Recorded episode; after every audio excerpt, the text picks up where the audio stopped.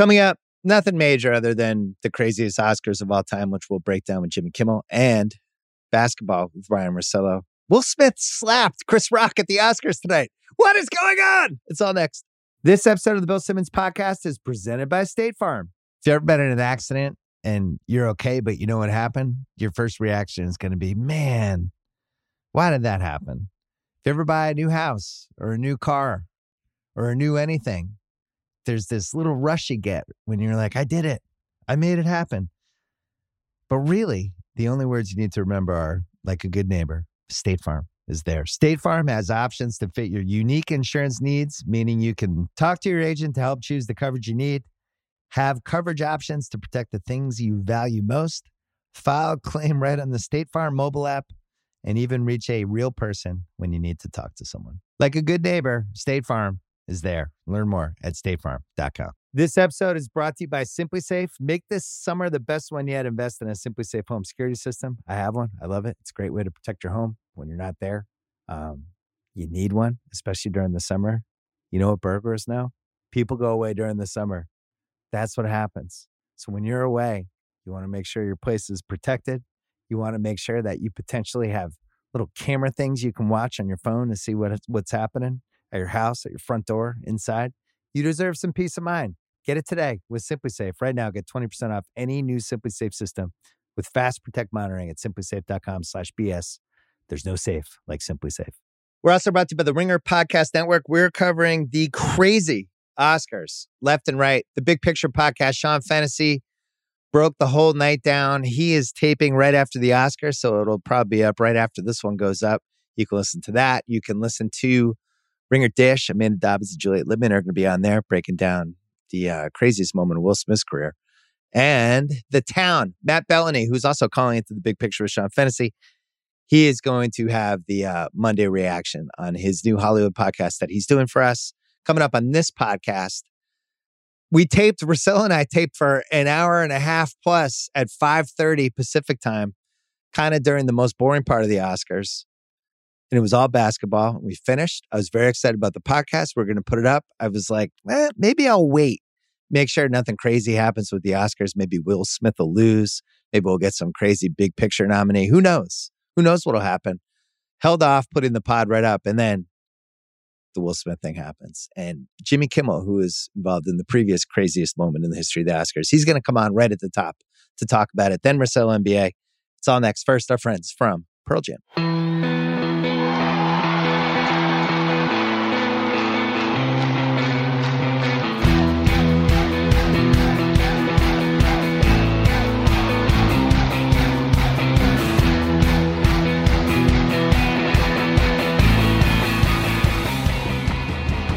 All right, taping this part of the podcast, 847 Pacific time, right after the Oscars. We saved this part of the podcast just in case anything weird happened. I thought maybe like Chris Rock, who, who knows, that maybe he'd get slapped by Will Smith. I don't know.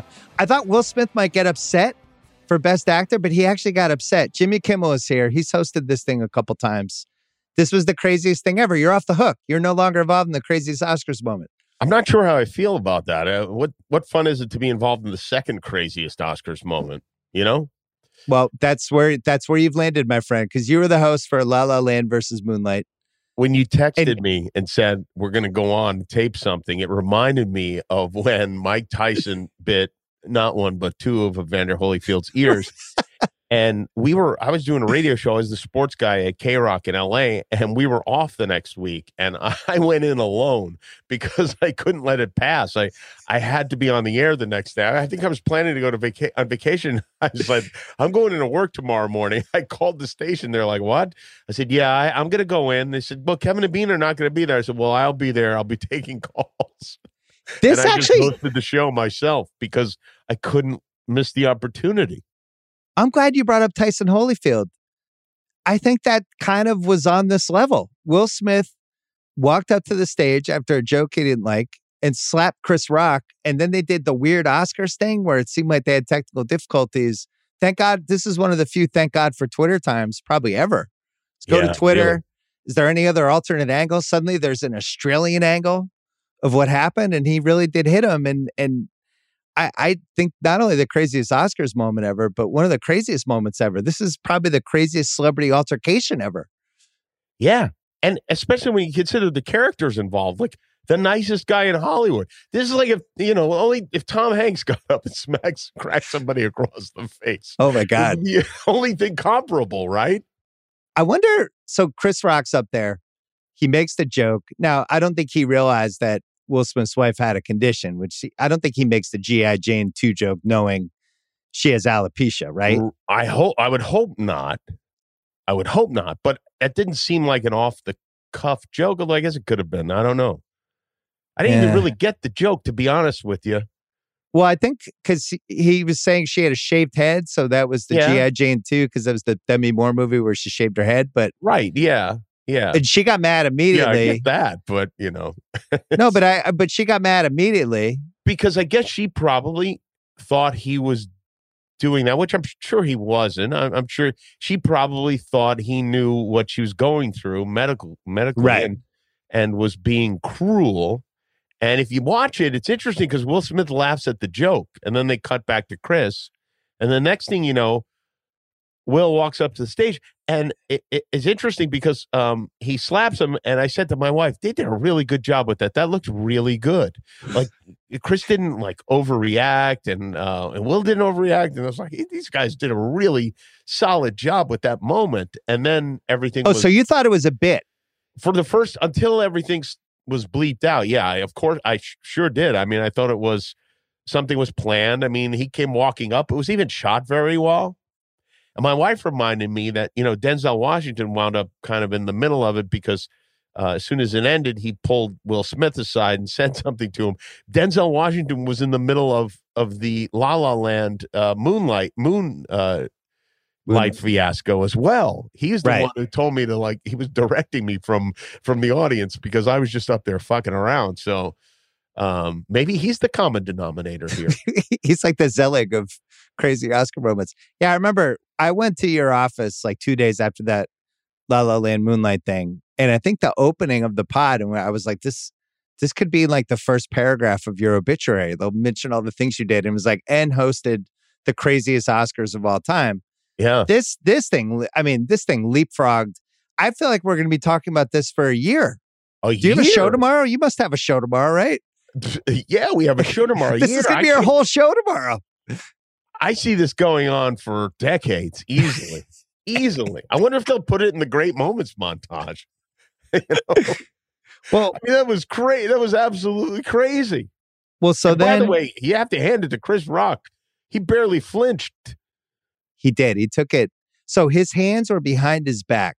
Yeah, hands and he sees he sees Will coming up, and I'm wondering. At some point, you you must notice in the person's eyes that they're losing it a little bit. I don't think and it's weird. did. I think I think he he was like, oh, okay, this is going to be funny. This is going to take it another step. You know? Oh, like he thought he was going to do like a fake hit or something, but then he yeah. actually slapped them.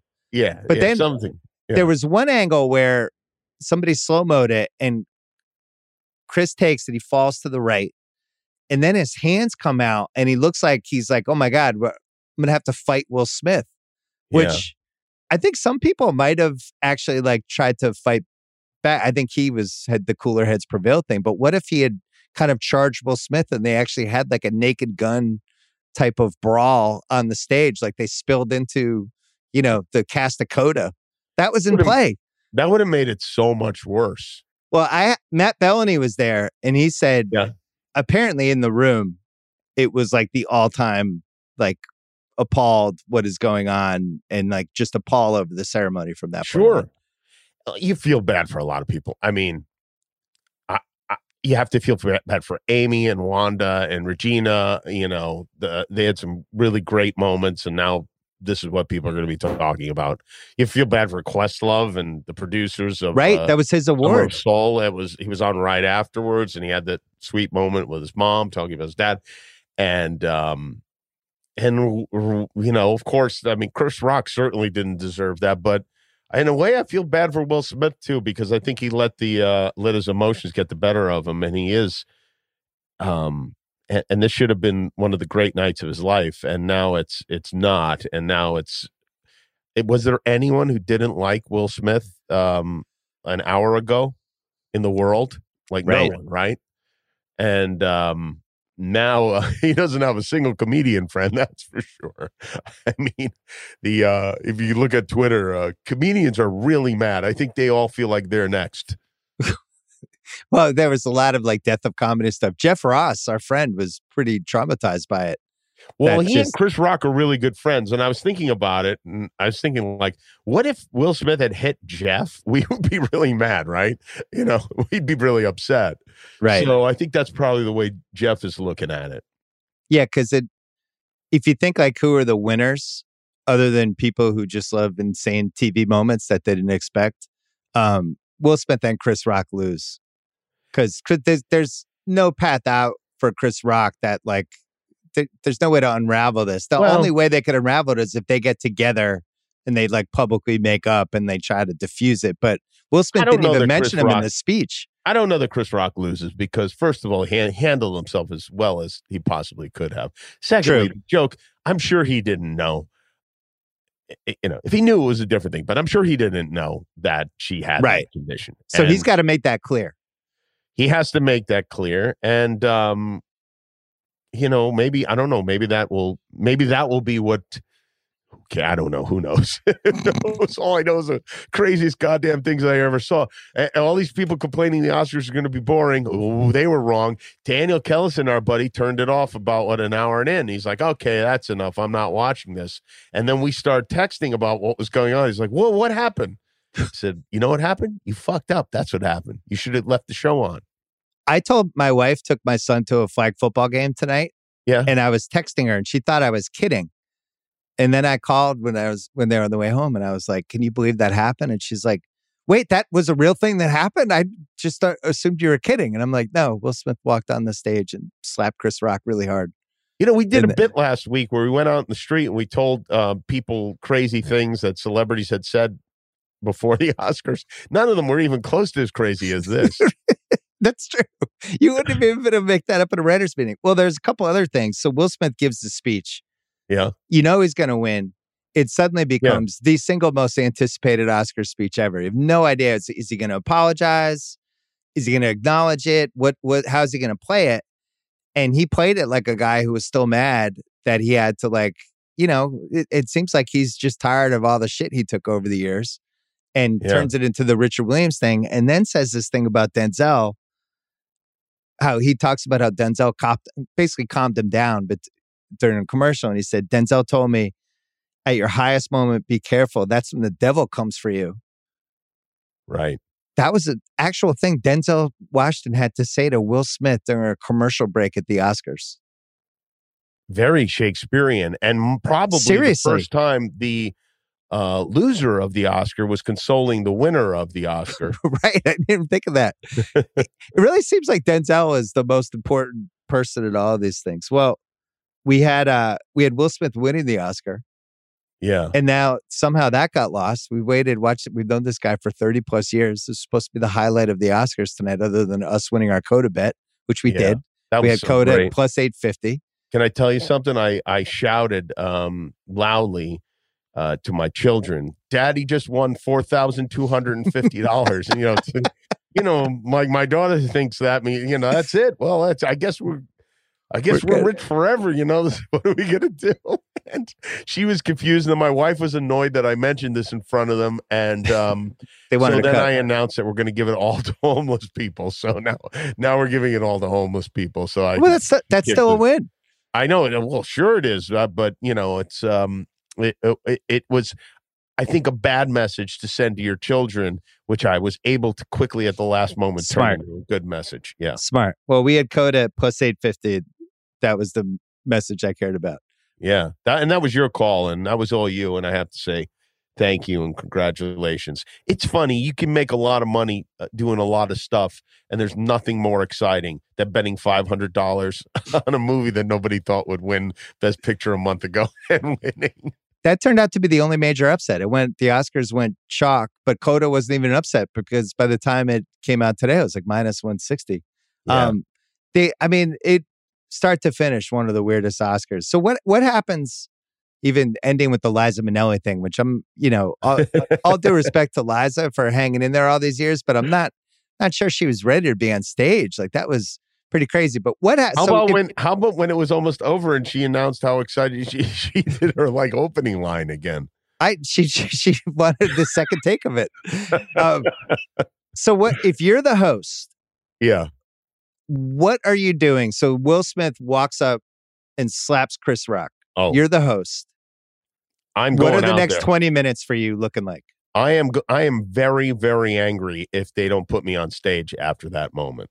Now I know they were over, and even with kind of cutting all those extra categories, they still went 38 minutes over. And Part of it Yeah. was because of Will Smith's speech, but not not all of it. Certainly, I would have been very very upset if they didn't let me on stage to say something about that. I mean, they made Amy wait like what, like 17 minutes. Right. I mean, in fact, they gave that moment to Diddy, who was inexplicably presenting the Godfather. yeah, what, yeah, what was that? I, don't don't understand at that at all. Snoop Dogg, he's the dog father. You know, if you're going to give it to a hip hop star, that would be the one. But That's yeah, a great point. I don't know why they did that, but um, yeah, Diddy is the only one that really got to comment on it. But the thing is, if you had been the host, Yeah, yeah, maybe not everybody knows this listening, but you love nothing more than like a super awkward moment like oh, that. Oh, yeah. like you're you're the more uncomfortable it is, the more you're gonna j- kind of gravitate toward trying to make light of it. I'm a lot. I'm much the same way. Like that's just a weird thing where some people just they see something like that and they just immediately they their reflex mechanism is to try to be funny because they're uncomfortable. yeah. I would have pulled the sign language interpreter interpreter onto the stage and said, "Hold on, we need to explain um, to the cast of Coda what just happened." and then, and then do you acknowledge Will Smith? What do you do? uh, Like, do, do you, I acknowledge do, Will you, do you do the whole thing like, well, I'm- looks like I'm not going to be making any jokes about Will? Like, uh, like, do you, it's the elephant in the room. You have to kind of bring him back, right? yeah, you have to bring him back. It's tough because you can't do it too quickly. Like, because Chris kind of made a joke, but it was too, you, people were still in shock. Right. You need like four minutes or maybe even five minutes. I don't know, depending upon. uh, And the line needs to be great. You know, whatever you whatever you come up with needs to be great. But those are the really thrilling moments, you know, because you can have jokes written for weeks leading up to the Oscars, and you could try them out with all your friends, your comedy writer buddies, and this one works, this one doesn't, this one's too much. But the jokes that really, really work are the ones that that are are about what just happened. You know. Well, and you- also you can feel in the room what the room needs. I mean, maybe the room, the the atmosphere in there was like maybe you can't even make a joke right away. yeah. How, did you notice the um the music for the in memoriam montage was very upbeat? Right? They tried The to. They seemed the like they tried to cheered it up. a little Yeah. bit. It was it was one of the most bizarre telecasts. I was doing a podcast during the most boring part, finished, and Yeah. got to see basically all the stuff when it went off the rails. And I, I, don't, it I was don't. pretty good overall. I have to say, I, I think they did a pretty good job with it. It was, um, you know, there were some entertaining moments, and um, I thought Amy's monologue she did was was The solo monologue funny. was good. Yeah, I agree. and um and uh you know there's some fun stuff in there you know there's some fun moments but um uh none of them will be remembered other than this one and that's the way it goes and that's that's uh it's a shame in in a lot of ways because this is a big night for a lot of people including the hosts who i obviously empathize with you know and Right. you do a good job and then um it's it's the third or fourth story the next day So, what do the PR people tell Will Smith tonight and tomorrow? What's the Um, move? I think this has got to be an emotional roller coaster like uh, no one has ever experienced before for his uh, publicity person because it, this should have been just a night of of pure triumph and instead it is like a it's a crisis i mean i would imagine they're trying to figure out what to do right now So I he might be on your show happened- tomorrow. um, well, that would be great. I don't really, I don't necessarily. In fact, actually, we asked him to be on the show tomorrow, and um, and he declined. But um, I'd be more interested in talking to Chris Rock, really, because um, his experience needs to be shared. You don't, you don't wind up in situations like that much. Not once you get out of junior high school, anyway. Well, the other thing is Will Smith's like he's a solid six three. So he's, walking Ali, you, yeah, sake. He's walking toward you and he's angry that and you're on a live telecast. That's quite an experience. All right, I look forward to watching your show tomorrow. Thanks for popping on with us. All right, good to see pleasure. you as always. Uh, what a night, huh? What a night. and thanks again for the for bringing me in on that coda bet. That was You're nice. welcome. It was my pleasure. Bye. This episode is supported by State Farm. If you've ever been in an accident and you're okay, but you know what happened, your first reaction is going to be, man, why did that happen? If you ever buy a new house or a new car or a new anything, there's this little rush you get when you're like, I did it. I made it happen. But really, the only words you need to remember are like a good neighbor, State Farm is there. State Farm has options to fit your unique insurance needs, meaning you can talk to your agent to help choose the coverage you need, have coverage options to protect the things you value most, file claim right on the State Farm mobile app, and even reach a real person when you need to talk to someone. Like a good neighbor, State Farm is there. Learn more at statefarm.com. All right, it's an action-packed Sunday night. We were taping this at it's 5:30 Pacific time. The Oscars are happening. There's basketball on. USA is up 5 nothing. It's Panama. Ryen Russillo is here. We wanted to get this up because we have a lot of basketball to talk about. There are two great games just now. One of them wasn't that great because the Celtics killed the Timberwolves. They're now in first place in the East. We'll talk about them later. We have been waiting, Russillo, to talk about the Suns because we knew that we would have many, many rounds in many, many weeks to talk about Phoenix. But now we can't resist because there's some all time potential with them. There's some Booker MVP conversation that we want to dive into. And most important, they came back from double digits against Philly tonight. Philly was looking frisky. Booker got in foul trouble. None of it mattered because Phoenix has been a machine all season. They throttled them. It was a two point game with four minutes left all of a sudden. And Phoenix just did the thing where they just get four stops in a row and they score four straight times and suddenly the game's over. Should we start thinking about this as at least an all time regular season team? Because I think I'm I'm there. Yeah, I don't really get what the hangup is. Uh, maybe it's just because of losing in the finals, blowing a lead. Could be, you know, if you, ha- you don't have a title in your back pocket, it's tougher for us to give you the benefit of the doubt. There's certainly a lot of the anti Chris Paul stuff because of the playoff failures, which you've covered a million times in the podcast. So maybe it still feels like it's new because we're not even through a completed second season with this group. But they have been on an absolute tear Bill. And the clutch numbers, we'll get to them at some point. But like Mm. tonight's tonight's another perfect example. Like as soon as we need to take over this game, we're going to take over this game. They even went 11 and 4 without Chris Paul through the stretch. But at first, when you heard about the injury, you're like, ah, not this again. That could end up being something with him that's terrific because it gives him a few weeks of rest on top of everything else. Booker's been incredible. We know exactly who they are. They're head and shoulders above what is still the better conference in the West, despite more entries into the conversation from the East. So I think it's just because of Paul, and it's still sort of new. But I, whenever I see some of these projections and people talk, I just feel like Phoenix is completely undervalued. There's a calmness to them, especially in these tight games. That's ridiculous. And I, I was looking up those clutch stats today. I'm sure you were. Booker and Paul are both over 50% field goal in like these clutch four minutes or less situations.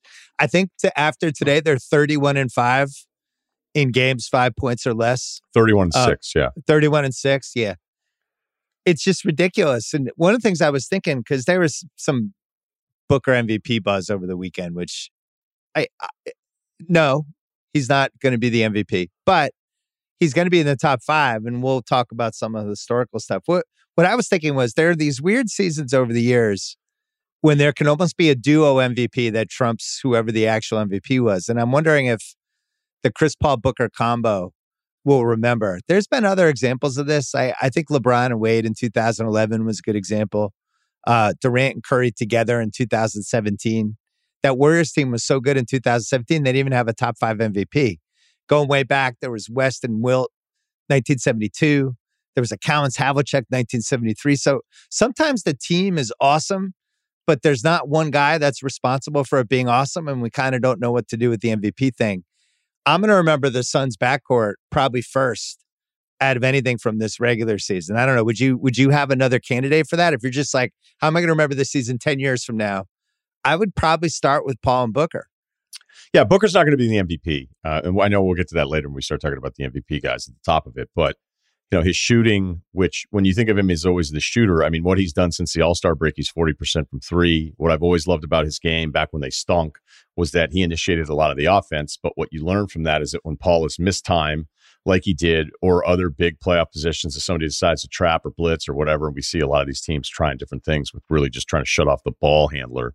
Uh, Booker's totally comfortable in that role. And we saw yeah. that, you know, like I went through the 15 games without him and, you know, they played, I think, six playoff teams. Obviously, the playoff team definition is a little different now with the play in group adding two bad teams in both conferences. But, you know, Ayton may not end up being, you know, a one of a franchise guy. But what I've always loved about him, and we saw tonight, it's, you know, there's something very simple about body size in in basketball. And, you know, sometimes you remember how Belichick, I know you'll love this because we went Pats five minutes into the podcast, but yeah. Whenever they would have like a different matchup with like a bigger guy, like what they loved about Talib was they loved that they could body match him. And again, you don't have to listen to me. Bruschi used to tell me about this stuff. He'd be like, sometimes Bill would just want to have body matchups because it just it just made sense. I mean, unless the guy's incredibly slow and is going to get torched. Ayton is somebody that's gifted enough to to fight with perimeter players. And even though Embiid dwarfs him in this game today, and Embiid still had sick numbers, so I'm not like saying like Ayton shuts him down, but it's a it's a super mobile big that you never really have to worry about taking off of the floor. And they're they're deeper because they have JaVale, who they didn't have today, which is actually a big thing and probably why they got down because the bench got smoked. I mean, Biyombo, who we thought would retired five years ago, I mean, something to be said of playing with Paul. Bridges, you never know what's going to happen. He can get you 25. Cam shot the hell out of the ball before he got hurt again. And they're just they're deeper, and that's not even including Crowder and Shamet at some point too. So they're a deeper team, and they're a better team than they were last year. And I feel like people are just kind of meh about them they demolished Harden today. Now Harden partially demolished himself because it doesn't look like he can get anybody that buy anybody the same way that he used to. But all, the Suns had probably four or five guys who could just stay in front of him. And he was doing the thing where he's just trying to lurch into guys because he wasn't beating, he wasn't getting by them. But we've seen this with them over and over again. These perimeter guys come in, a lot of confidence, and the Suns just they just throw waves of dudes at them. And then if if that doesn't work, then you have Ayton waiting in the back. And then on the other end, they I just love the shots I get. They've been you look up they're 61 can, I, can, can I interrupt you real quick though on that what you were talking about because Harden tried to dribble Booker to death. Yeah. And Booker just stayed. Didn't work. And was like, "All right, dude, you want to do a fucking dribbling drill in front of me? All right, go ahead." And he doesn't move. He can't shake him. It was Kobe esque. The way he was treating it was Kobe esque. How he was kind of just staring at Harden with kind of semi contempt well, you finish all your dumb shit, but if you're actually going to try to go by me, you're not going by me. Yeah, and he he didn't he didn't shake him at all. Harden didn't even really try to go. He just went between his legs a million times, and then Booker stayed up, and then Harden tried to like, all right, well, I'll just go into a jumper and get a foul. And he tried his stuff, and Booker just didn't go for it. And Booker, you're totally right. It's like a great pickup by you. Booker was like annoyed, like dismissive. he was annoyed it. the whole game. And this he had 22 in the first quarter. He was like, fuck this guy. I'm better than him. And the other thing, this is a carryover too, the Minnesota game where they went in there. That was a really good game. But at the very end, Phoenix is kind of like, we're going to slap you guys around a little bit. And Booker's getting teed up after he dunked on D'Angelo Russell, uh, or D'Angelo yep. Russell and started saying, like, I don't have any friends. You're not my friend. I don't. Right. Like Booker has an, an edge and a nasty to him uh, to himself now that seems to be growing, and that was super evident in that one thing you were talking about with Harden. Well, you also had obviously Chris Paul is the most important thing that's happened to Booker's career, having this guy pass through his life. Chris Paul has two guys on the Sixers team that he's not like, I don't know, nuts about. Doc and then Harden. Well, did you see what was going on at the end? I mean, first of all, they oh, were oh, Harden yeah. hunting as much as they possibly could. Oh, and yeah. They were even doing different stuff where they were like setting the second screen. Like the first one's like, you think we're not going at Harden, we're actually going at Harden in the second one. Yeah. And then the DeAndre Jordan minutes, which I think any Sixers fans would be like, you probably just cover your eyes or fast forward through them at that point. But Paul hit that layup and looked at Doc and then he hit another jumper where they were just struggling. Like there was one where Harden even fell down, where Paul up fake for a jumper and then just a nice dime to Ayton, and Harden had fallen down past it. Paul had like two or three moments. In the, I mean, Doc, I didn't even notice it because Doc's got to say like, let's get it to Maxey, right? But you're right. Like, and again, this isn't surprising. It's Chris Paul. There was a Crowder three that finished the game right in front of the Sixers bench where he did like the double hop step stare down move, which I enjoyed immensely. Uh, just in general, there there was some definitely like like under the radar contempt that the Suns had, but that's the way they've gone all season. They're 61 and 14. Say that they again. Have, Say that again. They're 61 and 14. So now we're talking. And look, this is why I love the 82 game season. This is why I love how all the seasons relate. I, I think 66 wins is the cutoff for if you go 66 and 16 or higher, something really happened here. So, all right, going down 2016 Warriors 73 9, 96 Bulls 72 10, 97 Bulls 69 and 13. The underrated kind of, oh yeah, by the way, our, our second best season 69 13. 72 Lakers, same thing, 69 13. Wilt 67 Sixers, 68 13. And then the 73 Celtics, 68 and 14. That was my dad's favorite Celtic team. Havlicek separated shoulder them, not winning. Then we dipped to 67 and 15. That's the 16 Spurs, which I, is such a weird one. I, I don't know. You go back and look at that 2016 season, there's like a weird talent deficiency and some weird records. 07 Dallas, 0 0 Lakers, 92 Chicago, 86 Boston, and the 17 and 15 Warriors. And then the 66 and 16 club is 13 Miami, 09 Cleveland, 08 Boston, 71 Milwaukee. I mentioned this because I just mentioned 17 teams. Those are 17 best records ever. 12 titles. One of them lost in the finals. And then the other four times didn't work out, but 12 titles. So if you're 66 or higher, you already have a two thirds chance to win the title, according to history.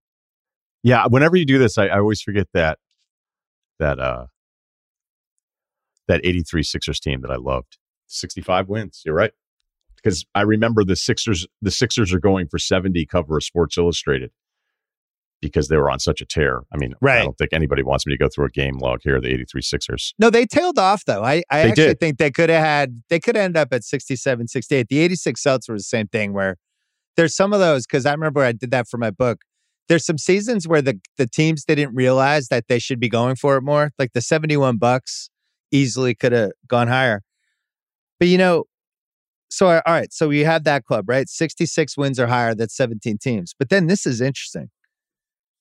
There's only seven teams ever that hit that club, but also eight wins more than the second best team. And this is what the Suns are right now. Right now, they're nine games better than the second best team of the league. All right, so here's that list. We have the uh, 67 Sixers plus eight, 72 Bucks plus 14. They go 66 and 16. Next best team at 52 wins. 73 Celtics plus eight. 92 Bulls plus 10. 96 Bulls plus eight. 2000 Lakers plus 12. And then I'm going to throw in the 1960 Celtics, 59 and 16, but 10 wins higher. All seven of those teams won the title. So they're plus nine. My point is, you can get the Suns right now on FanDuel for even odds to win the fucking West all the indications are that unless one of these dudes gets hurt, they're making the finals and they're probably winning the title. That's what all of the history says. And get ready to go to Phoenix for four rounds, national media.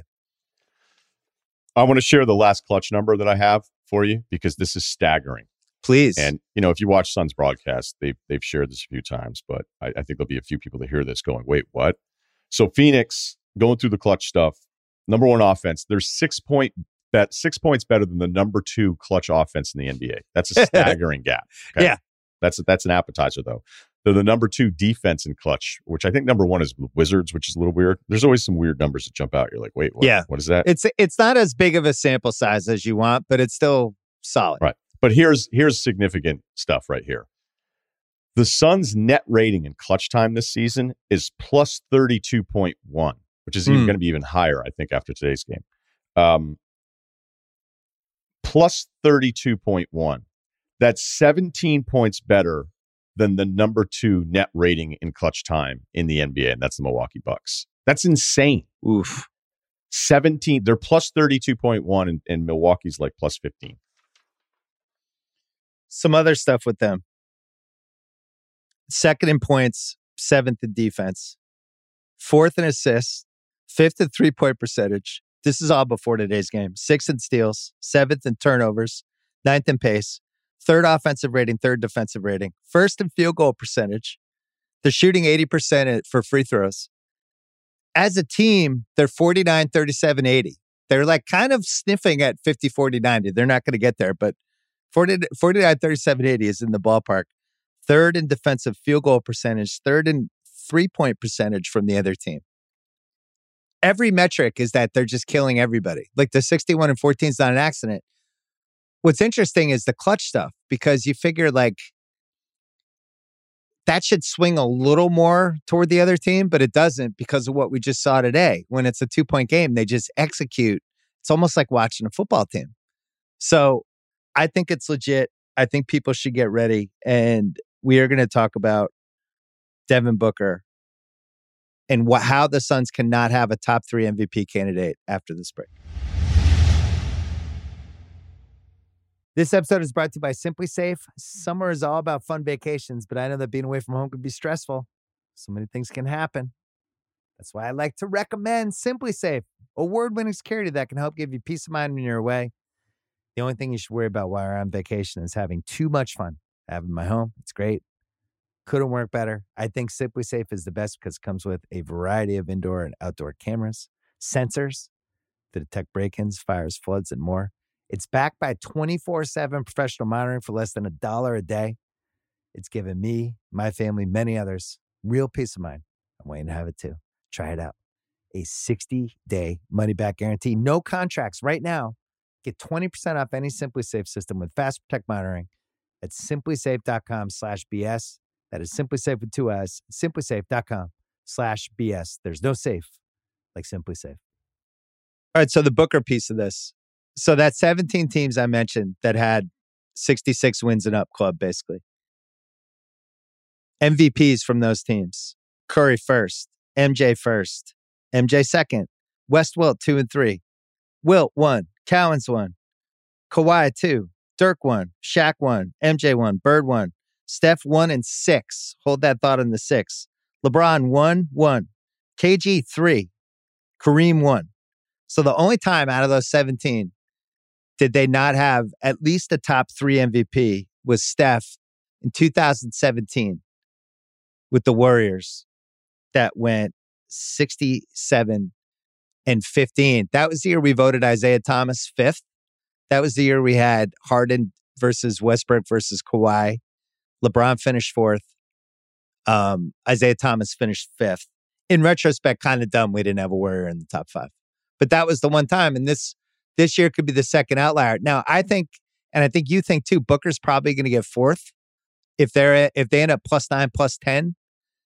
I think he's fourth. I know I'm going to vote him fourth. We have eight games to go, but if the season ended now, I'd vote him fourth. I think fourth is fine. I don't. I can't put him in the Giannis and Bede Jokic class. He doesn't deserve to be there.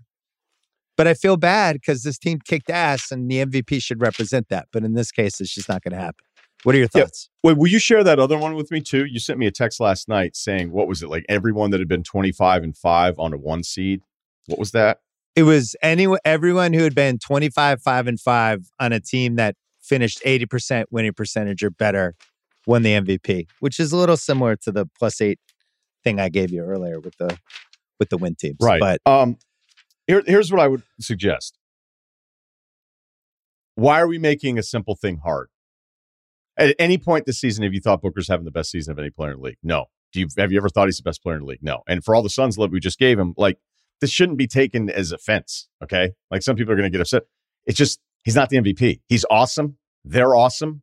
It, you can't. By the way, you can't love your depth and the collection of everyone understanding their roles and having different options and also realizing that you're a weird team to attack because there isn't necessarily like one super weak link that you're always thinking about going at. Like even some of the really good teams will have a player that everybody goes hunting for. Phoenix doesn't like you don't get to have all of that stuff and then be pissed off that booker's going to finish outside of the top three. I do not understand mvp conversations anymore because like DeRozan has two awesome weeks, then guys go on first take and start screaming their fucking heads off as if this guy's the MVP. And you're like, what are you talking about? Like it's a sick two weeks. DeRozan was historical. None of us think he's winning the MVP. If I went out at night and talked to a woman and said, Hi, I'd like to spend some time with you. And she said, Well, I've got like seven or eight options that I would rank ahead of you right now. And I'd go, That's all. I just want to be ninth. I just want to be in the conversation. You know, did I? Does this happen? Did I? No, well, probably. Uh, have I accomplished anything? Like, what if yeah. she says, "Okay, fine. If this first seven or eight guys leave, all then then you win." Um, so we turn it into this weird deal where it's like so and so needs to be in the conversation. You're like to finish fourth. Okay, cool. He could be fourth. I think Tatum has a really strong case when you start looking at Booker and and Tatum. And I and look, I, I hate to do this to Booker because I like him so much, and his his numbers have been crazy the last month 35 and 7 assists, 55% shooting, 42% from three, makes all of his free throws, plays defense. Overall, he's ninth in points. He's 61st in, third, uh, in three point shooting. He's 53rd overall in shooting. He's 26th in PER. He's 18th in win shares. You know, he's ninth in usage, so it's not like he's using. He's 22nd in box plus minus, and you could say, "Oh, screw all the stats." He's just we you and I both did it all weekend. We looked at Jokic, we looked at Giannis, we looked at Embiid. It is brutally tough. Booker is not getting in that group. I'm sorry. And it's between him and Tatum for the four spot. If Boston exactly. finishes with the one seed, then I think Tatum probably has to be four. Right now they're a half game up. I don't know if that's going to last because they play the uh the Toronto Pitbulls tomorrow. not, okay, but not excited to see the Pitbulls tomorrow. The seed thing is going to be interesting because Philly's propaganda machine is going to be if Philly were to finish with the one seed, they'd say, hey, look at this instead of Jokic because Jokic's seeding is going to be so much worse. But in reality, the records are very close between, I mean, Utah would have going into today, I think, been a game and a half out of the one seed in the East. So if Tatum were to get the one seed in a weaker conference, I know it sounds cooler. And now I sound like I'm arguing for Booker against Tatum. I'm not sure that that's the best argument. I think if they get the one seed with the stats that he's put up basically for three months, be hard to deny him fourth. Like they flashed something on TV today. It was Tatum stats in March. now March is like what we're almost done with March. 33.6 points, 54% field goal, 47% three point, seven rebounds, 4.7 assists, plus minus of plus 175. It's for an entire month. I mean, the game has slowed down for him they killed Minnesota tonight. Minnesota's good.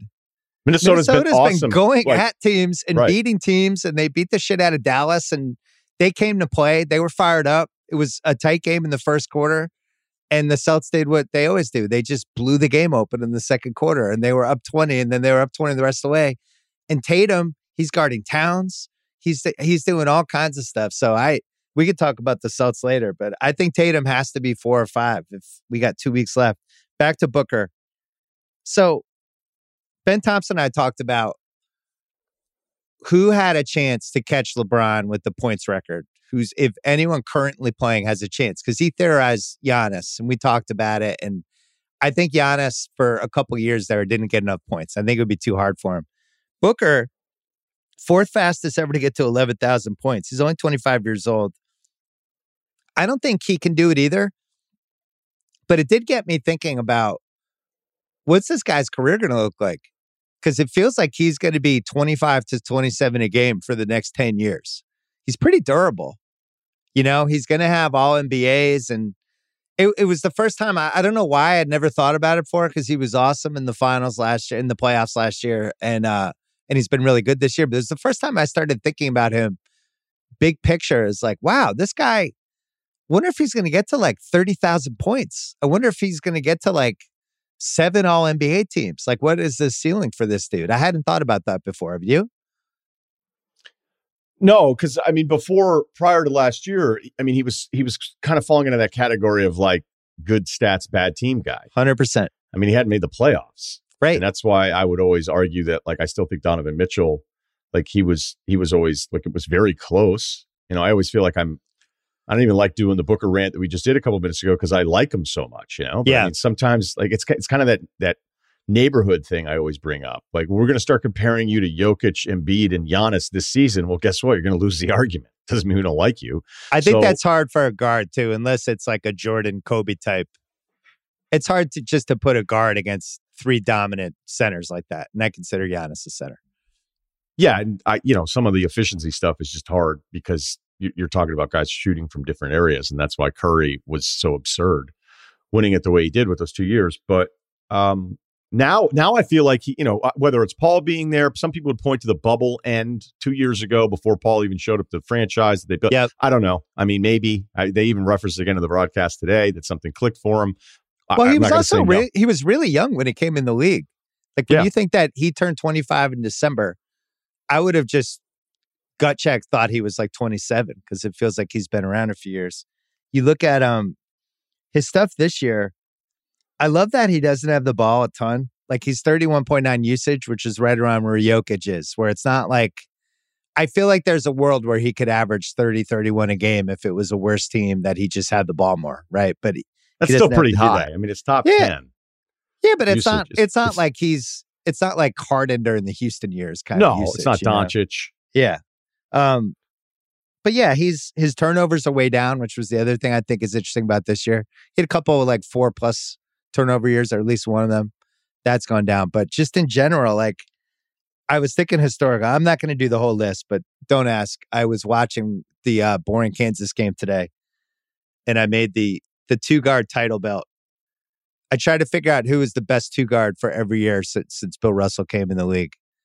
And what is it. wrong with you? What? I, You I did- don't know. I just it didn't take that long. I went through the all NBA teams, but I think Booker has the belt now. Is the TLDR?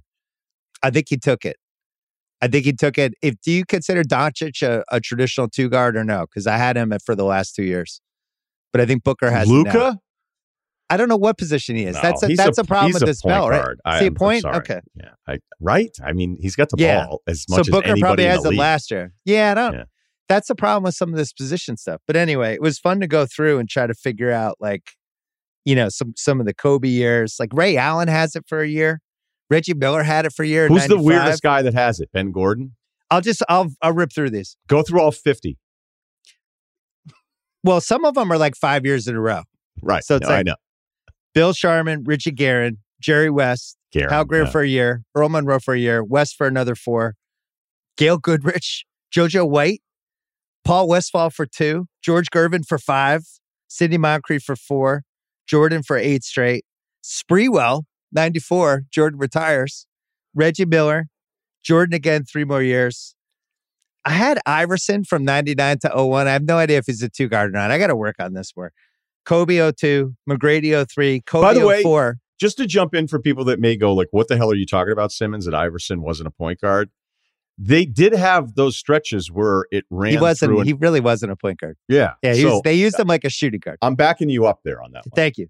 Kobe 04, Ray 05, Kobe 06 to 10, Wade 11, Kobe 12 13, Harden 14 15, Klay Thompson 16, Harden 07 and 19. I didn't know what to do with 2021, Booker 22. Uh, that was, but that, that I did it in 15 minutes. Maybe I need to dive into it a little more. There's some tough ones like Kobe's 06. That was the year he had 35 a game. But then Wade has the playoffs and he wins the finals against the Mavs. And like, I don't, who gets the belt that year? My point Booker has it right now for the two guard. He is the all time prototypical traditional two guard and the best version of it over everyone else we have. So are you saying Mitchell's a two or a point guard? I see. I don't. I think he's a. Is he? What is he? I don't know. He's not a. You don't think of him as like a two guard, do you?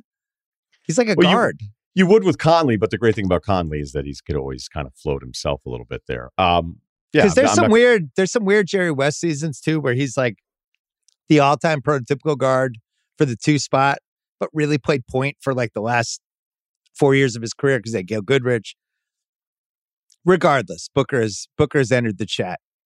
I think I knew you would like this. You you have like a confused, semi annoyed smile. Should I mail this No, to you? No, it's it's not. There's no annoyance whatsoever. the funny, just- the funniest thing is figuring out was like, all right, I don't have to figure out the 87 through 93 seasons. I'm good there. And then the 96 through 98, also good. Write those down. oh, you know what it was? I think it was. I think it was Latrell.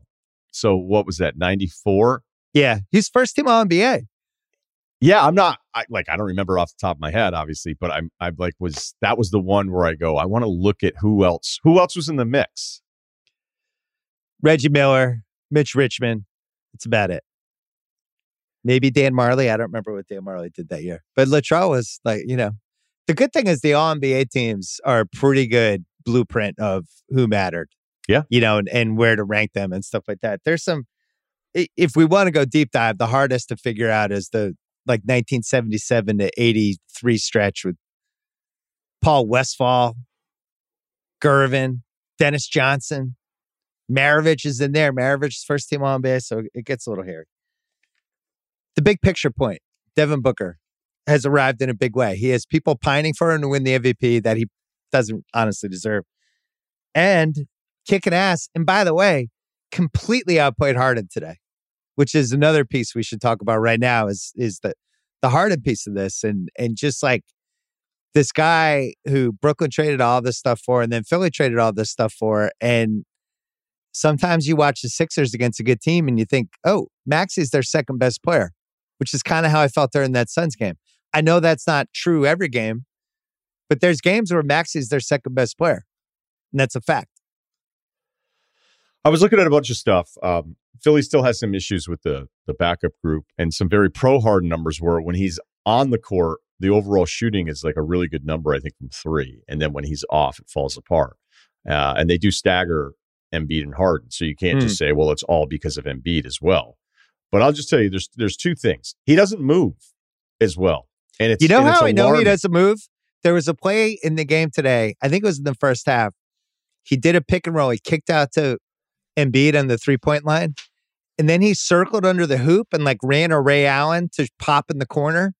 And Embiid was like, cool, you moved and threw him the ball and Harden almost fell out of bounds. he had to like keep his he had to keep his balance. But it was like, whoa, James Harden, move him out the ball. Like it's bad when I notice that.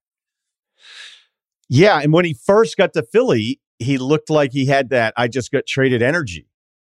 You know? Yeah. Like new outfit guy in high school. He was kind of like he was he was like January first. I went jogging today, guy.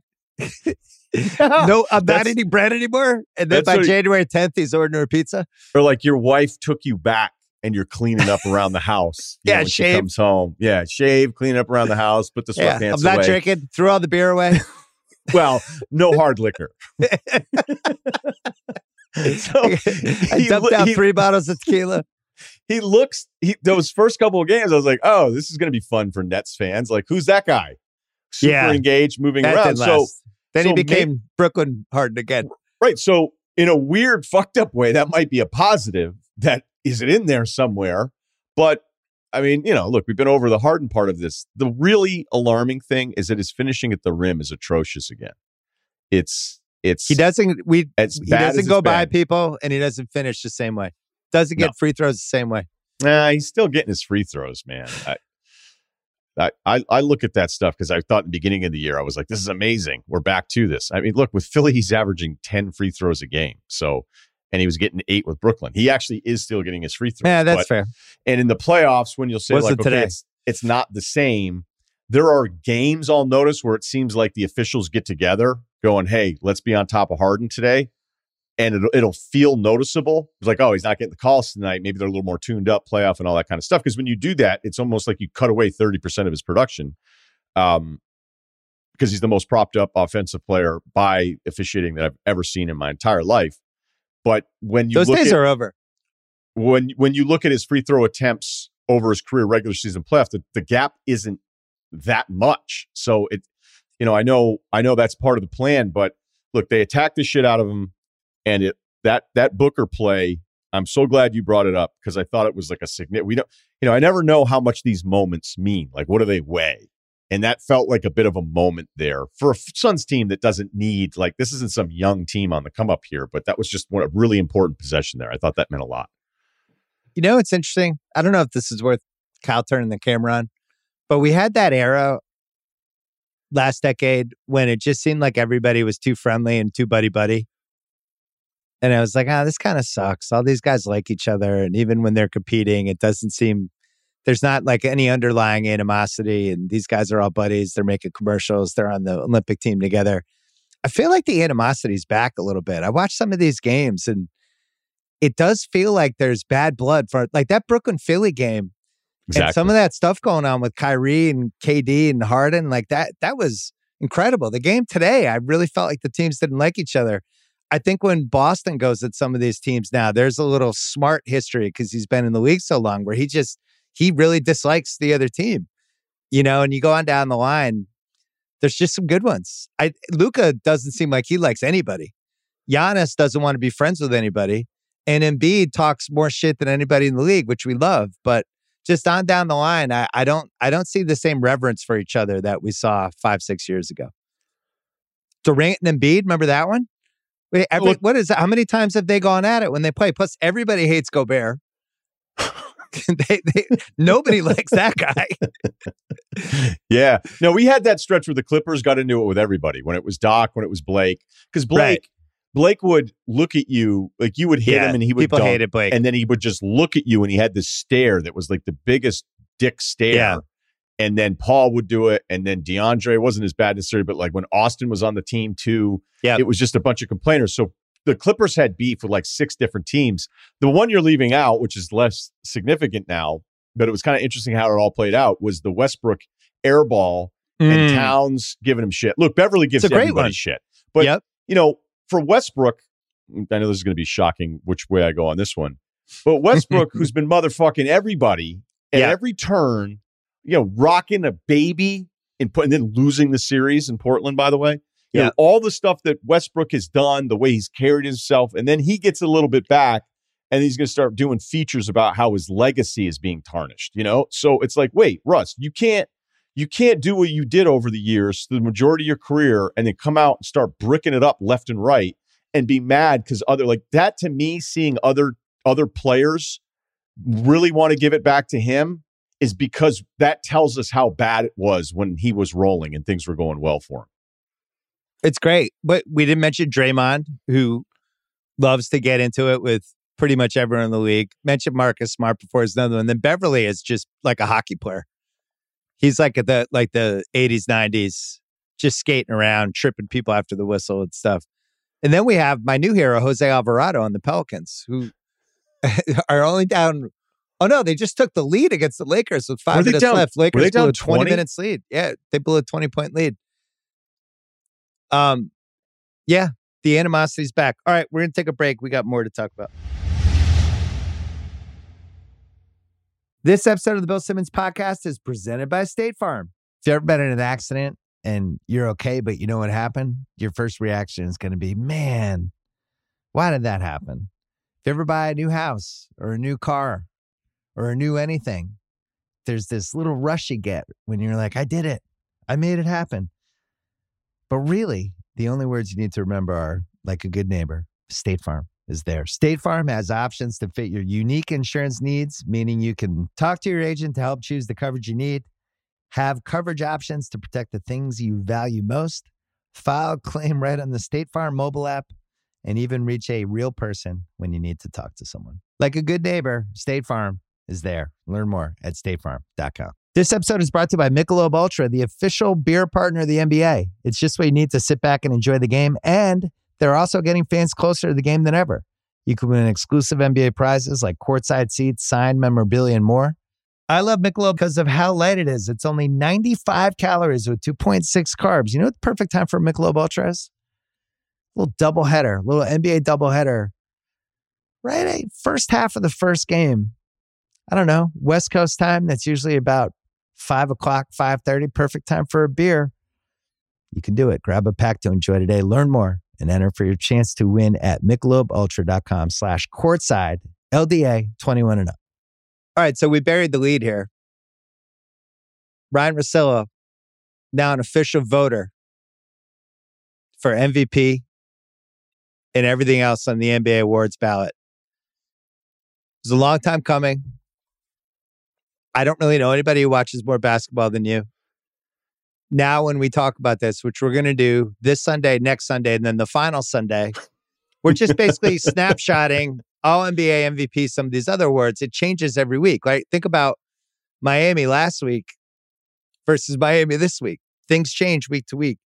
So we're going to try to snapshot it. But before we do, um, I want to pull LeBron and say, I was telling people for years that Ryen deserved a vote. I was telling anybody who would listen for years that nobody deserved to vote more than Ryen Russillo. Well, um, you know, it was like I when I saw this guy when I was in seventh grade, I knew he was going to be a great voter. Uh, yeah, I I'm heard you. I heard you on local radio in 2002, and I remember I turned the house and I said, "Someday Ryen Russillo is going to have an NBA vote." Uh, Oh man, we love nothing more than LeBron compliments other players, but it somehow turns into a LeBron compliment that he's doing himself. Is one of my favorite things. But then people get mad. We're not allowed to make fun of LeBron anymore, though. So no. you know. Once you pay attention to it, though, you're like, wait, what did he just do? Like you almost, you almost have to somebody be like, hey, did you notice? But whatever. This isn't. This isn't about LeBron. Will um, Smith wins the Oscars tonight. I told people forever Will Smith was going to get one. Hashtag Oscars. So, all NBA. Mark Stein tweeted about this yesterday. I got to say, I've had a vote since like 2008 or 2009. And I didn't know this was the rule that you can vote for whoever for first team. But like if Jokic has 40 forward votes and 50 center votes, only the center votes count for that position for first team. So if he has 40 forward votes and 50 center votes and Embiid has 90 center votes, Embiid will be the center over Jokic, which I so basically like if we want Embiid and Jokic on the first team together, you have to bend the rules and make Jokic a forward. But making Embiid a, a forward would be idiotic. And I'm just not going to do that. The more I haven't done that the last 13 years, I think there's a winner and a loser and I'm going to pick between them is where I've landed. What do you think of that? I still don't really know how. I mean, obviously, it's my first year on this. Um, this is not an easy one. This is not entry level all NBA Right? voting. Get I mean, thrown it's, to the fire. it's ridiculous how hard this is going to be, and you know, you need to take it seriously. But I, I don't know how I. I- I don't want to leave either of those guys off. So, what are you doing? Are you going to bend the rules? Because I know Zach Lowe was talking about like, is it really even rule breaking if if you look at the Mark Stein tweet about how this works? You know, like it, it's it So- sucks. it sucks the idea of Jokic or Embiid not being on first team. So I, in the past, I just would have put both of them on and put Jokic at forward, but I didn't realize that I might actually be penalizing Jokic if I did that. Right. So I got to find out more about that. But like last year, Embiid and Jokic were two of the MVP candidates, right? Embiid ended up being on second team. So it's going to come down basically to the last day of the season. What seed each team is in, where Philly lands, where Denver lands. The fact that Jokic played seven more games is going to matter. Like very small things are going to matter. Jokic wins the advanced metrics case across the board. It's not close. Embiid wins the when I'm watching these games, he just seems like the most intimidating guy to try to play against test, whatever test that is. And I think Giannis is the most consistent two-way guy at either of them. And I'm perfectly happy to take two more weeks. Guess what? We don't have to pick until after game 82. It's okay if we don't have an answer now. I have it. I have it really close, and I think a lot of it's going to depend on the records. How about you? On the MVP part of this, Yeah, well, we went through it all, and I know. here's here's what I would say. the advanced stuff is Jokic, and there's no other argument. All right. And I know Daryl, because it's his job as as the head of basketball operations for the Sixers, he's going to be promoting his guy, and he did it with Harden all the time. And he would get incensed about Westbrook being on a worse record team when Harden's on a much better team. But it was just people fell in love with the triple doubles because it was new. We didn't quite. I don't think any Not of me. us. Not No, this you, guy. you had it. No, you were right. And you and I think you and Lowe did Lowe vote Harden as well. No, he did Kawhi. He, I, I still feel like in the last second he was, he, he kind of went sideways a tiny bit, and I've never totally forgiven him. But both of us were aligned. Now we're not taking Westbrook. Okay, that's fine too, because I don't know that we understand the usage rate thing that happened with Westbrook. Like we could look it up. Right. People knew about usage rates. I'm not. They didn't I'm not saying understand that. But it was like DNA with the OJ trial. People understood it, but they didn't understand it. that's perfect. I'm not even going to add to that. Because Appreciate it. Because then when you look back at those years, though, you're like, oh wait, what was going on? You're like, yeah, that's kind of what we have now. We have these these heliocentric offenses. So when I I bring up the Daryl part of this, I get it. He's doing his job, right? I, but No, he's kind of a- he's kind of a bully. He'll be he's like a semi bully with this stuff with the voters. I wonder if it backfires for him. Just a thought, throwing it He, out there. he should stay out of it next two weeks. Yeah. Don't don't He's do not- any texts. He's not going to. Um, if you did a blind resume of all of the stats for Jokic next to all the stats for Embiid, knowing Daryl Morey's background the way we know, he would pick the Jokic resume 100 out of 100 times because the metrics are there. Now, the defensive metrics also favor Jokic, which is surprising. Um, because when I think about if you had the ball in your hands and you're driving or you're making a cut and somebody's throwing it to you as you're going into the paint, there is a difference when somebody sees Embiid there versus Jokic. There's they they make different decisions. Hell, and even though Philadelphia lost tonight, you saw it all all game. But that's that's half court though. I think I think there's a full court deficiency with Embiid because I think you could beat him down the floor. And I that because I was trying to figure out. Hey, I'm with you. It makes no sense. Why is Jokic dead even with Giannis and Embiid? Giannis makes sense just because his team, you know, he hasn't had a full staff, but the Denver, at least they get back on defense better than Philly does. So I, that's got to be part of it, right? I'd imagine. I mean, I don't want to bore everybody to death with the win shares and the win shares for 48. Well, do the just, net. Do Jokic's net for his net rating is out of control. Well, his total points added, he's he's like a moon that we haven't discovered yet. Yeah, Goldsberry does that chart, and like yeah. Jokic is in the far right corner. He almost looks like the mouse on your computer. It's like, what's that? Oh, that's Jokic. He's over in the top right. And then his net for offensive rating, defensive rating. When he's on the court, they're 116.7 offensive rating. When he's off, they're 104.9. The defense is three points worse when he's off. For net, he's 14.3. Embiid's 10.6. Giannis is 10.5. The Embiid Giannis numbers look very similar across the board. Um, but the Jokic numbers do not. And then you met the 58% field goal 32.8 PR, which is going to be one of the all timers. His usage is lower than those guys, 31.4 usage. Embiid's 37, Giannis is 35. His win shares, he's almost at three, which I don't know if I've seen before. He's at 0.299 win shares per 48 and 14 total. And then the other thing, so I, I this is another dumb thing I did today as I watched basketball. I tried to figure out how many guys have been in the top 10 in points per game, assists per game, and rebounds per game in the same season. And I assumed Larry Bird had done it. No, hadn't done it. Magic never did it. LeBron hasn't done it. The people who have done it are Elgin, Oscar, Wilt, um, Russ, and Jokic. And Jokic right now is is going to be 10th in scoring, ninth in oh last year he was 10th in scoring, ninth in rebounds, sixth in assists. This year he's way better than that. He's I think he's second, eighth, and tenth but, you know, this is like to be in the top 10 in all three categories is bonkers. And we just like take it for granted. Nobody should be in the top. Eh, like Westbrook did it, but Westbrook, there was a piece of that, those two seasons where Westbrook was trying to put up stats, right? Which kudos to him. It helped this team. It gave that those seasons a weird energy.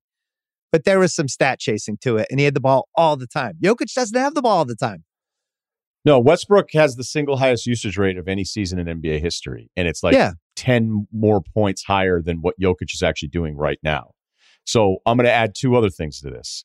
Um, I know the seeding thing would be like if, if Denver were to fall in the play-in game. Now, Denver's I'm out. Played, I'm not voting for him if that happens. Okay, so they're a game and a half ahead of Minnesota, which is totally doable. I feel yep. like if you've watched Denver closely, like they barely got that one last night against an OKC team that's tanking. Um, they got crushed by the schedule though. No, they've played. They, they looked like they're running on fumes. Yeah, and this has been going on a couple weeks. Like I thought they were kind yeah. of on fumes in the Golden State loss. When Golden State looked like they were getting things going again. Again, I thought it was a good win for Golden State. But if you've watched Denver closely, they've played 17 games uh, since the All Star break. Maybe it's 18 now. I forget, but it was the most. And there was one other team that was there with them, and they just they've looked a little flatter. His supporting cast is not what Embiid's supporting cast is. Uh, but I think there's going to be an argument, say, if Philadelphia were to get to a one or two, then people that are going to be pro Embiid are going to say, okay, but like, how do you, how could you guys have this guy who's one or two seed, and then Jokic is on this other team that's a six or seven seed or whatever? The the point is though, it's like again in a better conference. If you look at it right now, they're two, three, two and a half games behind Philadelphia's record. So it's not like this one team out east with Embiid is is light years ahead of a team with a far worse seed. They're they're almost identical in record. So that's going to come into this this last two week stretch. Here's one question I'll just ask you. Two minutes left in the game, tied. Two minutes left, one minute left, shot clock off, game's tied. Who do you want to have the basketball in his hands? Jokic. I think that's the right answer. I think what he's doing, I, I think what he's doing has actually been incredible. We, we we were texting about it over the weekend when you look at like his his next best four teammates versus everyone else's next best four teammates, and it's just outrageous. All due respect to those guys, but it's Aaron Gordon, Monte Morris, Jeff Green, Barton. And rejuvenated his, Jeff Green, though. I, rejuvenated I Jeff Green, and I know. Look, we don't need to go over your history with Jeff Green and how you've. I mean, one thing about Ryen, Ryen's always believed in Jeff Green. I remember telling somebody 20 years ago when Ryen meets Jeff Green, he's to love Jeff Green. Um, the uh, but his next four guys for what they're doing, like I actually think if you look at Denver's schedule, they have a chance to get to a four seed. They have a pretty easy rest of the way. Like they got through the hard part, and there's a roadmap. Utah and Dallas. Watching this right now, it's 86 79 Dallas. So one of these teams is going to drop to five, but Denver could easily catch one of these two teams get in the top five. If I'm Denver, I want to. I, I I'm not upset about playing Golden State three six, but I would rather get into the four five and play one of those two teams. Okay, can we go back to something we said though? So, and you're right. If you look at Denver's schedule, you go, "There's a lot of wins there. There should be a lot of wins there." it's a lot of like tanking teams, a whole bunch of things. And it should get a little uglier here because it's the weird thing about the tanking season, which usually has already started. Some of the teams that should be tanking, they just play too hard. Orlando has one of the most absurd defensive improvements that we've seen in league history. Right. And we're also, if you want to do a different thing, which I'm not going to do right now, if you look at some of the March offensive numbers, like some of the scoring, like it's it's up six points per 100 or something right now. Yeah. I mean, March has been this explosion offensively. So some of that has messed with with some of the defensive numbers. We're like, oh, these teams are getting bad defensively, and you're like, everybody's just getting bad defensively because the offense has been off. you know charts. what? Part of that is I think COVID, no more COVID and just continuity of teams. Finally, I think it's helped. I think guys stop trying because I still think we're on year three. Like we're seeing good teams. Like how does Milwaukee get their ass kicked? I mean, how does Miami get their ass kicked? But did like you that watch that game? I watched that whole game this morning, Milwaukee. The Memphis game? Yeah. I actually thought Milwaukee was trying. That was it was kind of alarming. If I'm oh, Milwaukee, oh, no, no, like fuck, yeah. like it was a two point game in the second quarter, and then all of a sudden they're down 18. And it was like, what's going on? Like they're it's not like they're in a coma. No, and that's without Ja too. So yeah, I don't mean specific to Milwaukee there, but like I, you know, I know we'll get to it a little bit later with Boston and everything, but I keep kind of waiting on Milwaukee, and then they'll have a game where I go, "What the hell happened there?" And then Miami, who I don't, you know, we look at every time I look at the standings, be like, "Wait, Miami's still up there?" And of course, we know that, but then that happens against Brooklyn. But um, I just wanted to follow up. So, if in some weird world the Nuggets drop a ton of these games and somebody catches them, if the Nuggets are a seven seed and Jokic's numbers are the same, and Embiid's numbers are the same, and Giannis's numbers are the same, you just wouldn't vote Jokic MVP because they're in the play-in game as opposed to being a six seed play-in's tough for me. I I do have some rules, and maybe that's an annoying thing, but like for all NBA, when a, if a guy is like 10, 12 games under 500, it's really hard for me to throw you on one of my all NBA teams.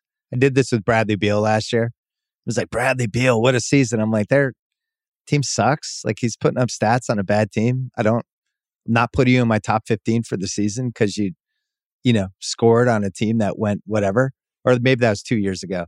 And I think we're in the same conundrum with LeBron. LeBron's about to lose to the Pelicans. They just blew a 20 point lead in this game. Um, I don't know how many points he ended up with. Uh, 40?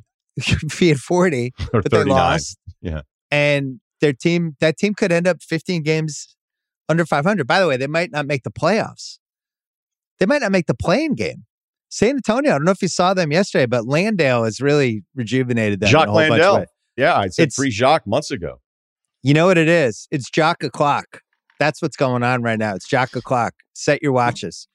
But the Spurs could absolutely catch the Lakers if Davis is able to come back in the next two weeks. So if LeBron doesn't even make the play-in game, I'm not putting him in all NBA team. I'm just not. I don't think that's controversial.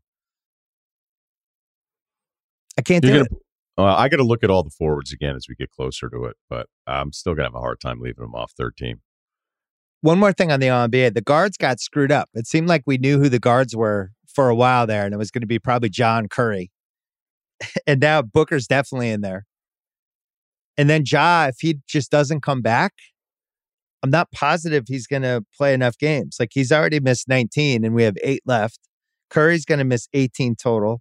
Luka's missed 17, and I don't know what to do with the guards. And you could talk me in any scenario. Like, do you think Curry? Let's take one at a time. Is Curry to you a first team All NBA guy if he misses 18 games and they finish like 50 and 32? And by his standards, it's like the seventh best season he's ever had? Well, I wouldn't compare him to his own standards because that's totally unfair. Because I mean, as much as Steph has struggled through that That's six fair. week stretch, you still look at those numbers and everybody's like, "What the hell's wrong with this guy?" And it definitely wasn't as good. And if you look at those numbers, though, you're kind of like, "Wait." And again, it's kind of the eye test number thing, where the eye test was telling you the truth more than the numbers were, but the numbers were better than the way he was being talked about. Uh, it's a lot like last year when we were doing the MVP, the all, excuse me, not MVP, the All NBA stuff, where as soon as you start talking down another guy and how much how many games he's missed, it felt like 25, like 15 candidates of the 25 that were thrown around had all missed like 25% of the season. Yeah. So I thought it was Ja. I thought it was Steph. Booker is on that first team.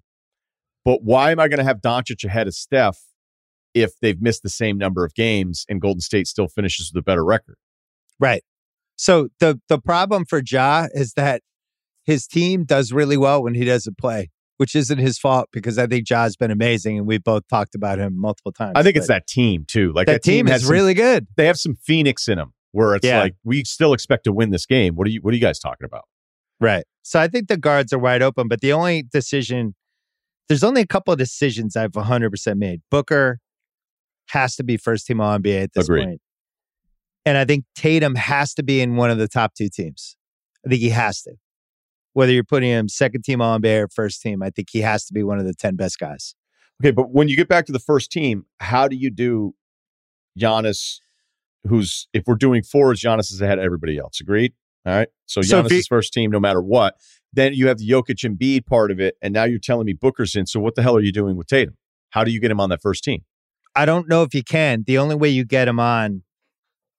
So if Is- you decide I'm going full traditional, Embiid or Jokic as my center, and the other goes to second team and is my second team All NBA center, which by the way is how the history of this award goes, or this, oh, whatever you call it. This was Russell Chamberlain for an entire decade. This was Webber and and uh, and Duncan and KG and Dirk Nowitzki. We could only pick two. We couldn't squeeze three of them on. This is how it goes.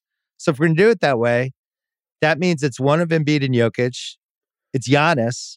There's a third forward spot open, Booker, and either Ja or Curry. And then for that forward spot, it's either DeRozan or Tatum.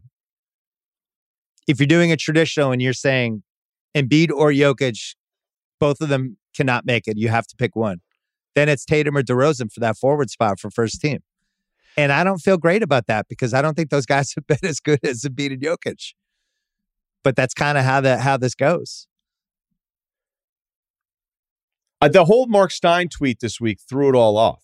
It did. Is it because everybody then was like, "Wait, we can do this," and then I think there was pushback to that, being like, "No, you're not supposed to." so I'm like, "Is there a pamphlet we can get?" Well, w- what we could do is everybody who has a vote, we could just all collude and just say we're all voting Jokic at forward. But I don't think that's the spirit of the award. We've never done that in the past. Yeah, I don't like that idea. Yeah. So I don't. The other way to do this is you vote one for MVP and the other for first team All NBA. You just split it. You just go, all right. Jokic is my MVP, but Embiid's my first team All NBA center. But that seems ridiculous too. I don't know how Yeah. you put DeRozan ahead of Tatum now, though. I don't think you can. I'm just trying not to be a homer.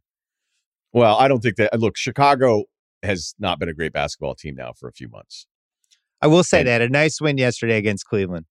They did, but Cleveland hasn't been the same since Jarrett Allen's been out. No, but it just it, it they showed the little DeRozan LaVine double barrel down the stretch, and that's that's when uh, I was like, oh, these guys aren't dead yet. So, Cerruti says you guys need to set the rule for the other voters so everyone's on the same page. Cerruti's asking us to be leaders. I'm new here, so I'm gonna I'm gonna pass. You know, Cerruti, I've been saying for years that Ryen was going to get a vote in this space and he was going to be a leader. I remember I told Dwyane Wade that once. Um, a couple more questions for you. Towns, I think Towns has to be on. The guards are pretty easy. It's Booker and Ja and Curry and Luka and CP3 and Mitchell. I think we have the guards, right? In some order, maybe CP3 could even potentially jump up if you wanted to reward the Suns more. It gets weird with the forwards. Like, and then LaVine, is he eligible? Would you put him at forward or is he guard? What is he? There's all these. This is why I tweeted yesterday. Like, I do think we might have to kind of grow out just guard forward center for this and and make it a little more flexible instead of forward have swing guys and well just front know. court back court can't you yeah or some or bigs two bigs two guards and then a, a fifth that's just like a wild card i think could work and and people could say why do you guys need to change it well that's what happened in the game the game right. changes like you used to have college basketball games where everybody checked in with a center you just did i mean yeah. obviously you did at the nba but it would always be weird to be like, oh, what does Iowa do? They play with three forwards. That's weird. Like you remember well, that, you see the graphics right. of those old games and you think it was so weird when it wasn't just center forward, forward, guard, guard. And it's like Jokic is a center, but he's really their point guard. LeBron lines up as center for the Lakers. He's not a center, but he plays kind of point guard for them. If you look at Boston, the lineup they play the most are Smart, Tatum, Brown, Al Horford, and Rob Williams. So who's the second guard in that lineup? Is right. it Brown or is it Tatum? They, they don't really have one. They just have one guard, three forwards, and a center. So that's why this is so stupid because you look across the board and and like is Luka a forward or a guard? I don't even know. They play him. Watch him right now. He's out there with two guards.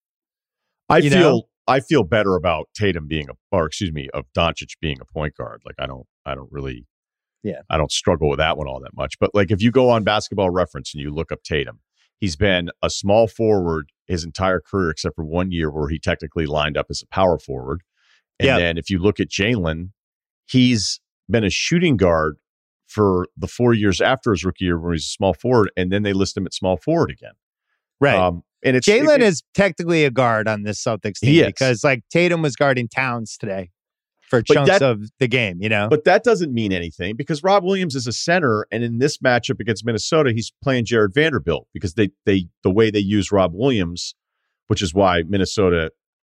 Like right. it's a Minnesota Boston's a terrible matchup for the Timberwolves because it's exactly what Boston tries to do defensively. It's like, oh, so you have a non-guarded power forward in this group. Like it's actually if Minnesota, if they play each other in the finals, I would expect an adjustment there. Just for the misses, KD's missed 27. He basically, I, I'm going to try to talk myself into him as second team All NBA, but I don't feel like he can miss any more games because right now he'd be at 55, which is kind of the spiritual cutoff. Curry's 55 total if he plays the rest of the season, right? Yeah, yeah. 55. Right. I'm I'm fine with voting him second team with that. Curry 18, LeBron 19 missed, Luka 17 missed, Jazz 19 and counting, CP3 missed 15, and Bam missed 25, which I want to talk about after this break. This episode is brought to you by BetterHelp.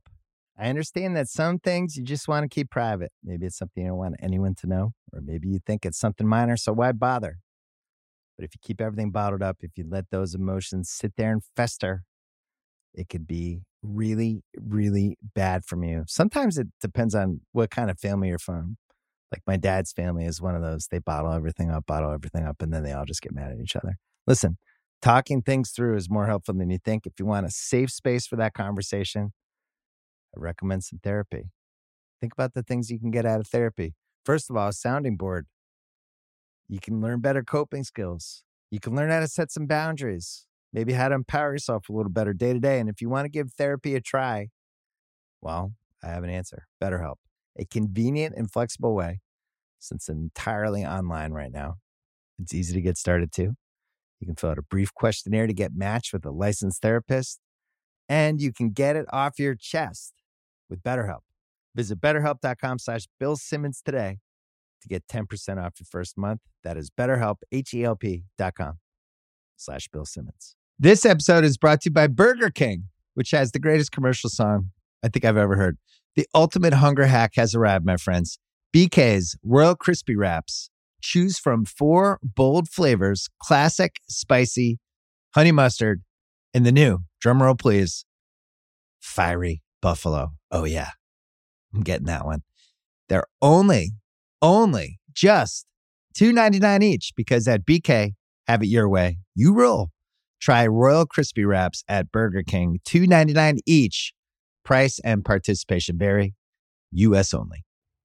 Heat culture. You talked about this at the top of your podcast when you went through Jimmy Butler's NBA situations and how all of them have ended badly, and now starting to wonder if it's going to happen with this Miami thing.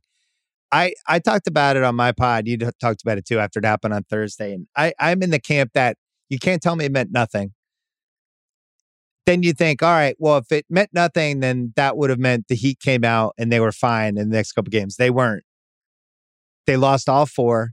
They lost all their momentum. They lost the first spot, and uh, part of me is thinking, are they tanking to get out of the one spot? Well, that's not Heat culture, but it's really because Butler has had a lot of trouble staying on the court, staying healthy this year. And then when Herro is either not playing or hurt, they have a hard time scoring in the in the fourth quarters. And I think that's a bigger thing to me. Out of all the teams, they kind of have the least flexibility for anything bad to happen with the way they're built.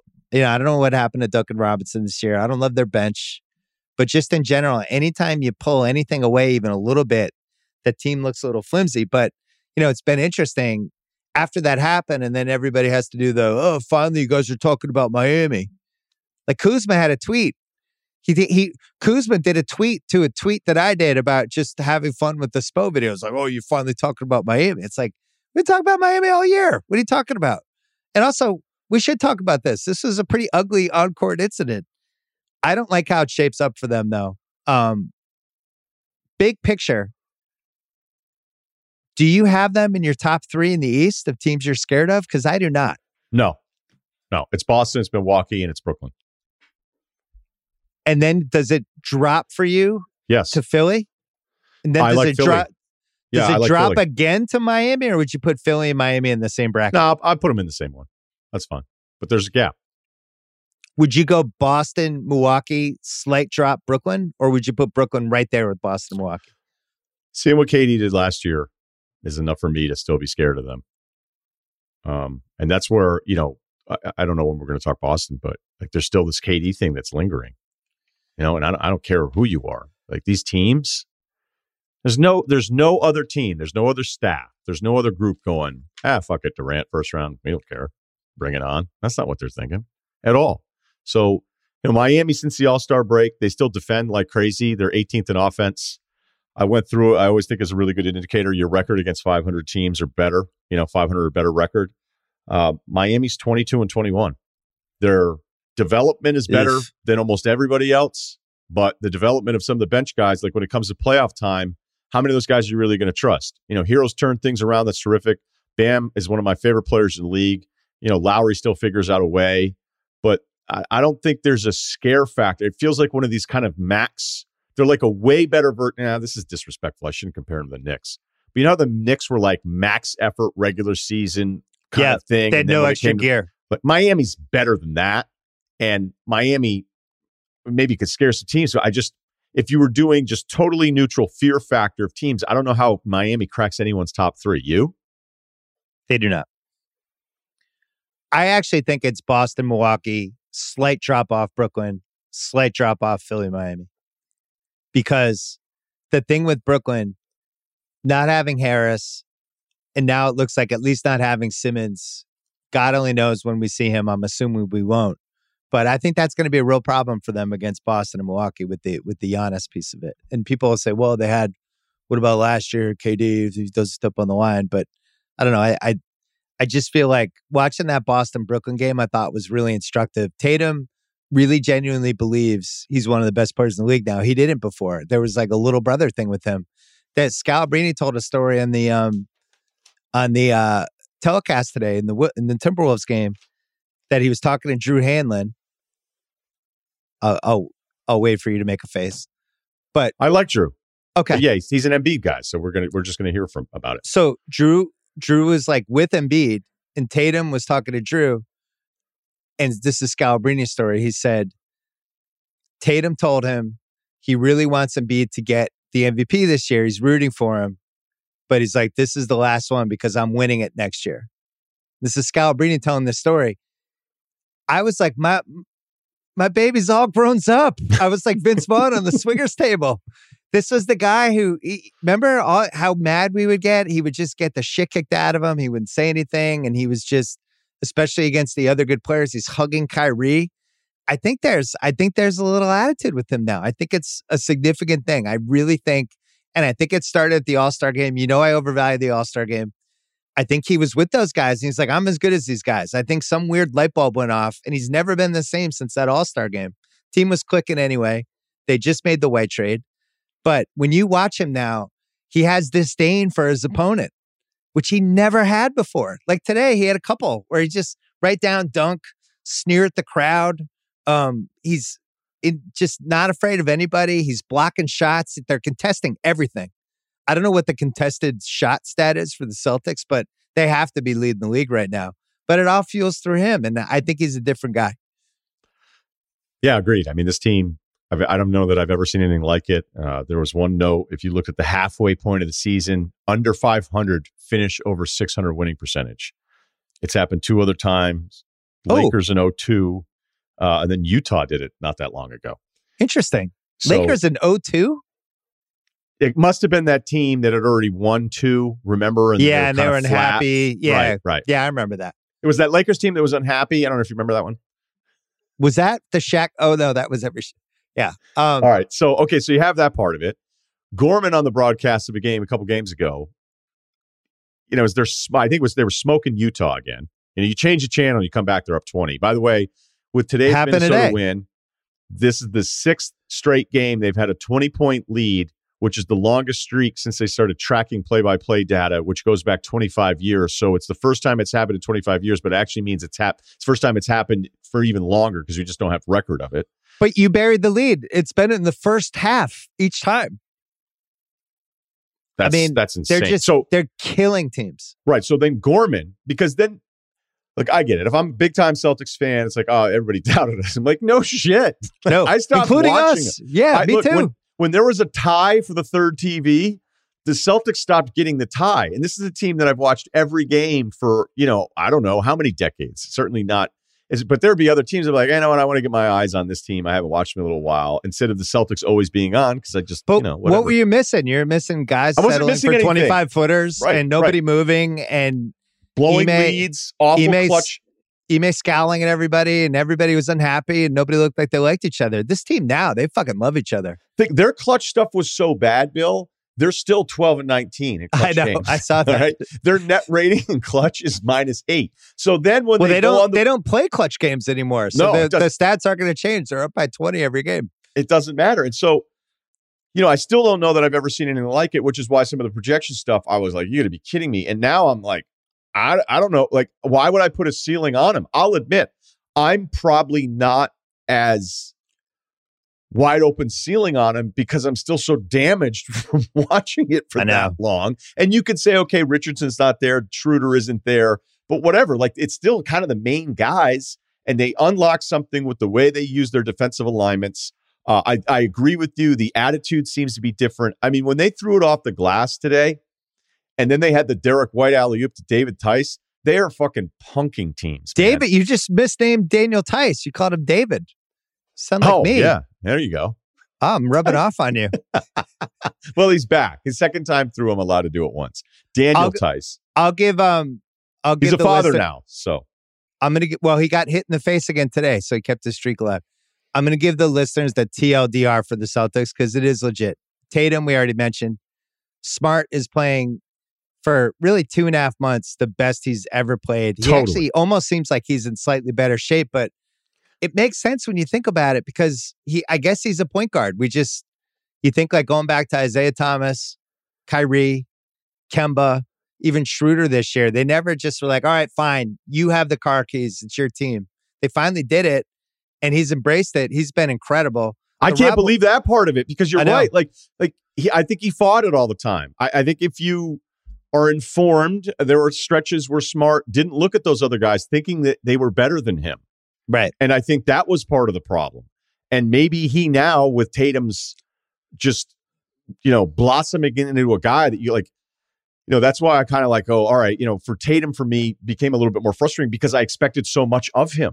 You know, when it was a J- well, like but, Jaylen Brown, we turned out to be right. right? But the Jaylen Brown Tatum thing was always like, yeah, that's great from Jaylen, and that's amazing. I'm not going to be as hard on him because my expectations for Jaylen Brown are not what they are for Tatum. And I wonder if Tatum taking this next step, which he's flirted with in the past, you know, there have been teases that we were going to get here sooner. And now that it feels like it's real, sustainable, and maybe now what it'll be like for the next 10 years, which is fucking awesome. I wonder if Smart kind of came to some realization because he seems to be playing a more accepting role, which is a big part of all of that. I mean, there's a million things that's going on with this team. They can defend, they can switch, they have the right closing group. Well, the now. switching, they have, but they they got size. they have extra playmaker, like Tatum getting trapped and then not knowing what to do, and then a Right. non-shooter waiting as the outlet that nobody cared about. Like you don't see that anymore. And Derek White hasn't even hit shots for this team yet either.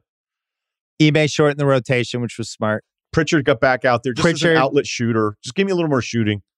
They really, really boosted Pritchard to the point now he looks like 1997 Steve Kerr in every game.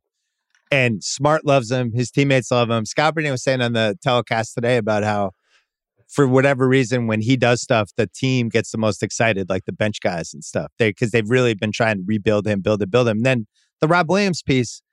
The, eh, Rob Williams is only six foot nine. It seems like he's like seven two. Catch but he radius. plays like he's he's like one of those I play bigger than him guys. Got hurt at the end of the game today. Hopefully it's not serious. But um Yeah, we don't the- know yet by the taping of this. but yeah, I mean, to me it comes back to the familiarity of Smart's been on the team since 14. Tatum and Brown have been together the last five. Three of them have been- together the last five. Williams has been on the team for four. All these guys, even Horford comes back. He's been on the team. Then they go get Theis, so it's even more familiar. Then they go get Derek White, who fits in with everybody. And it's just a team that feels like they've been together. Whereas you watch the Philly team and they're trying to figure it out. And it's game 74. They're trying to figure out who they are offensively. They're trying to figure out their bench on the fly. They got DeAndre Jordan's corpse playing 12, 13 minutes a game. And, you know, the Maxey Harden thing they're trying to navigate. And then same thing for Brooklyn with the even with the Durant Kyrie upside of the fact that those guys can score 80 points in any playoff game. They still have a lot of moving pieces that they're figuring out on the fly, what that's going to look like in a series. And by the way, if they don't have Ben Simmons, which they're not going to, I, I really think they're going to have trouble defensively. Like if they play Boston in a series, who's going to guard Tatum the way he's playing? Going to have to be Durant. Now I'm now I'm losing Durant on the other side if he actually has to defend Tatum. So I they're really well positioned. I think it's them or Milwaukee right now, and I'd, I'd have Brooklyn third. I want to add one more anecdote uh, because you and I obviously grew up with Mike Gorman, love the guy. In that Utah game, which I started saying, and I just got off a rant because I have all these Boston numbers that I still can't believe. But but Gorman in the broadcast as they're stomping Utah goes, you know, as they're just they can't believe it either. Like, look at this Yeah. turnaround. And Gorman goes, you know, this is a group that didn't necessarily love each other in the locker room in January. The fact that Gorman even Yeah. shared that with us tells you that is significant. That is significant that all the stuff that we knew that we saw, we'd all, you know, we don't share everything we hear either. Right. like, I don't know what to make of this team. Like, here we go again. And the rumblings are just like, you know, they, are they going to have to shake this up or whatever? And to ask those questions, by the way, is doing the job.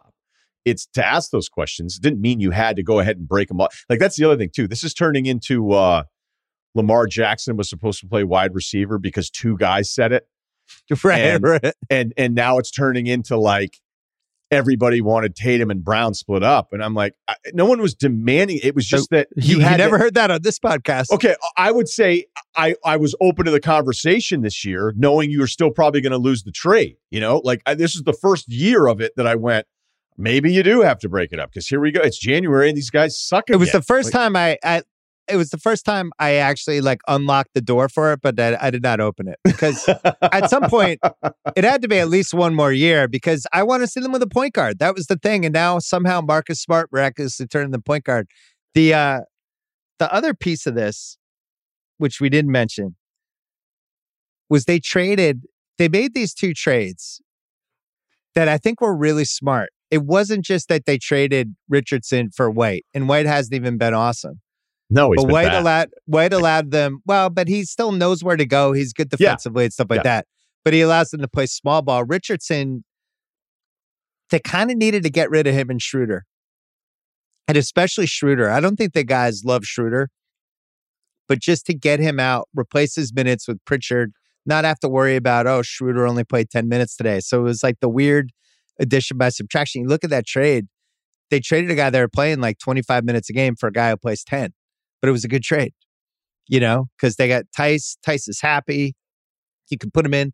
Horford doesn't play today. Theis plays. So a lot of good stuff. And I'll, I'll say the one last thing with them they have an awesome home crowd. You saw it today in that Minnesota game. Like that crowd can dial it up. So going back to the one seed, and and I think there's such a misconception about this one seed. People are like, people don't you don't want the one seed this year. You have to play Brooklyn. It's like, no, actually, you do want the one seed because Brooklyn's going to be in the seven, eight playoff game. The winner gets the seven seed. They're going to be playing probably Cleveland. They're going to beat Cleveland. Brooklyn's going to be the seven seed. The Celtics have the one seed, they're playing the eight seed, which will probably be Cleveland. Might be Chicago, might be Toronto, but it's going to probably be Cleveland. I want the one seed if I'm the Celtics. Because here's the other thing that happens you probably have Brooklyn, Brooklyn slash Milwaukee as the two seven, and then Philly in the three spot. So you might only have to play one of Brooklyn, Milwaukee, and Philly in the first two rounds if you get that one seed. You know, so I think the Celtics, you saw today. I think they're going for it. I think they've done the math. And, you know, I think they want the one seed. Yeah, because it's also like, all right, well, maybe I'll just get to the three seed. I think that's part of the conversation because I agree with you that it's always been like, oh, if you're the one, you're getting Brooklyn. It's like, well, no, you have a coin flip chance. But again, if you're paying attention to Cleveland, who was a great story, we love. They're not as good without Jarrett Allen. It's a broken finger. You'd have to imagine he's at least back for that if it ends up being in the play-in game as they sit. But it'll be hurt. Spot. Uh, well, it's a broken finger. I mean, he's he's going to be fine if, when he comes back. Uh, you still expect, you're right, Brooklyn to win that game. But I think that part of the jockeying was what if we just drop down, screw the one or two, and then you're playing in the three six, and that would be Toronto or maybe Chicago. The, the sneaky thing of the Chicago deal, the numbers continue to get worse. Like since the All Star Yeah, break, they're the bad. worst team of the top ten in the East statistically, and then they're now 0 and 16 against top three seeds. It's rough. And that's probably the team. If I'm Philly, right now it's Boston and Miami 47 and 28, Milwaukee and Philly are 46 and 20. If I'm Philly, I'm so happy to be the fourth seed. I get to play Chicago in round one, and I'm ready to go. Maybe unless Toronto catches them. Right. I'd rather play. I'd rather play Chicago than Toronto. Toronto's 42 and 32. They're an absolute nightmare.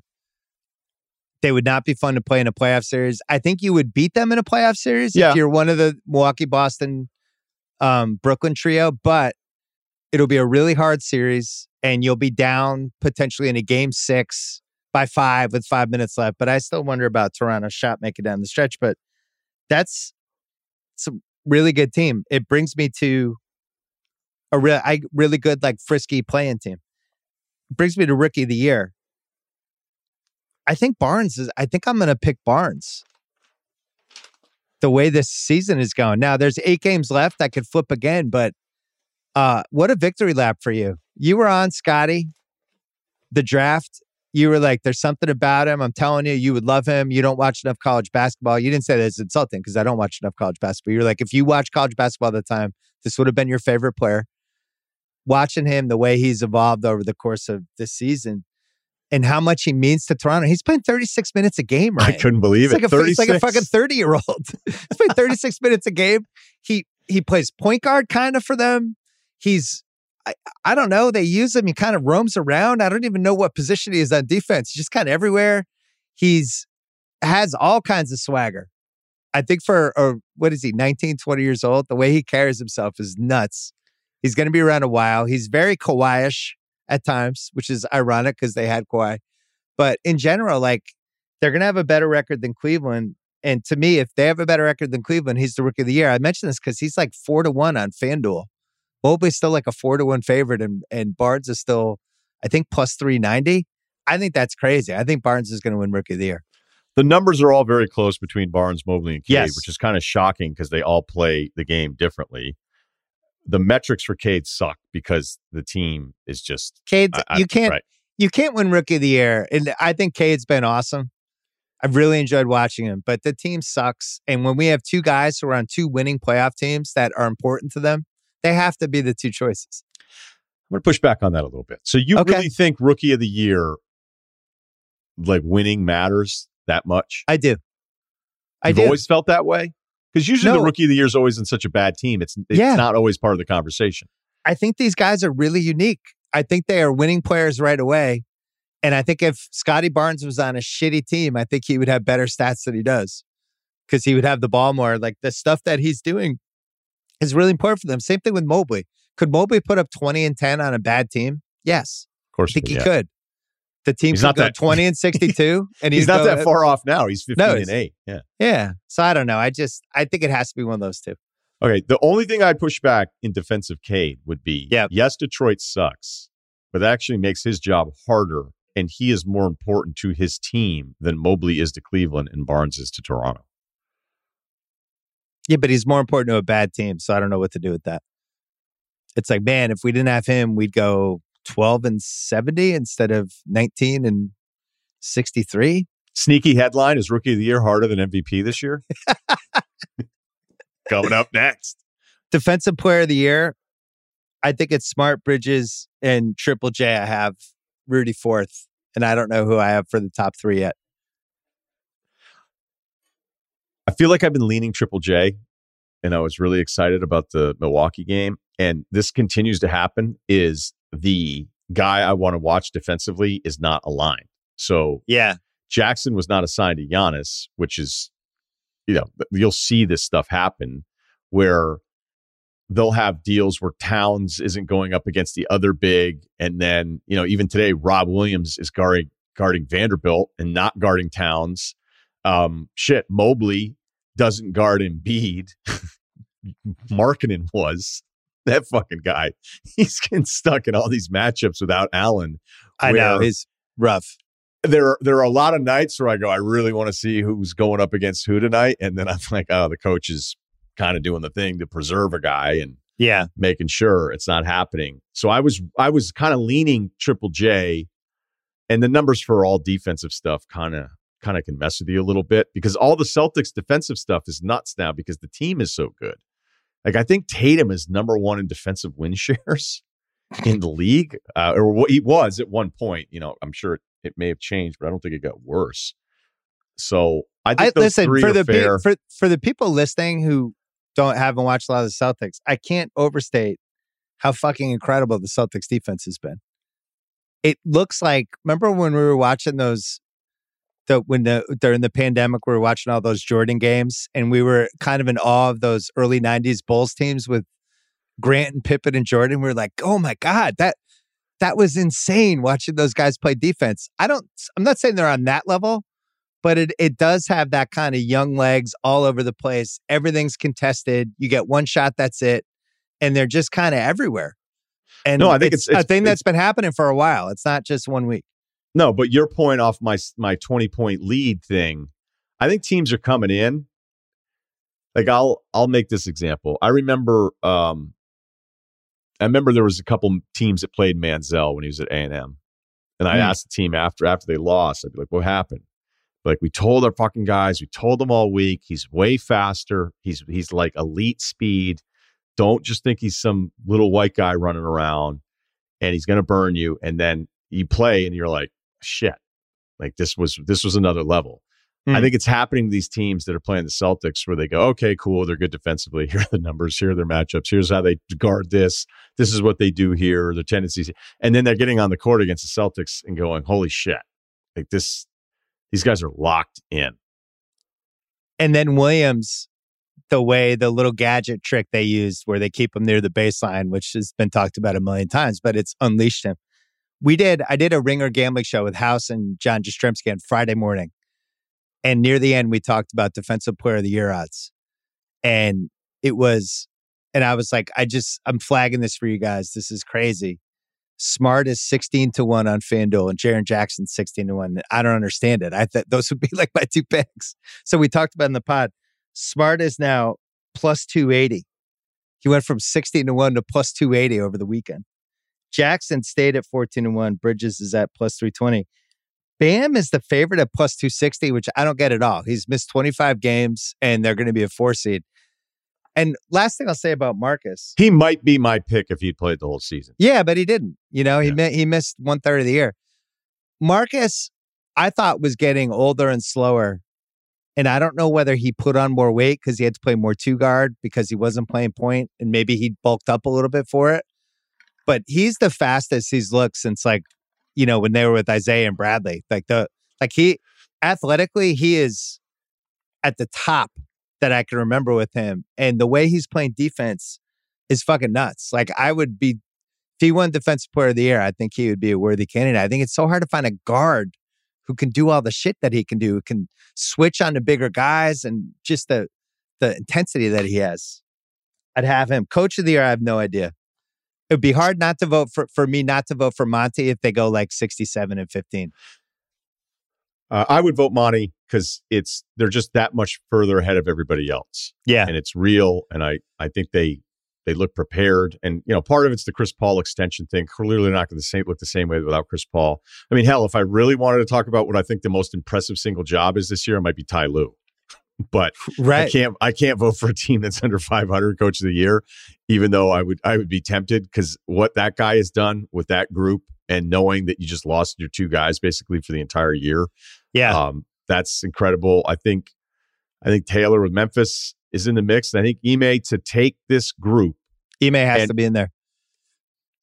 It's I it's so hard this year on all these different awards.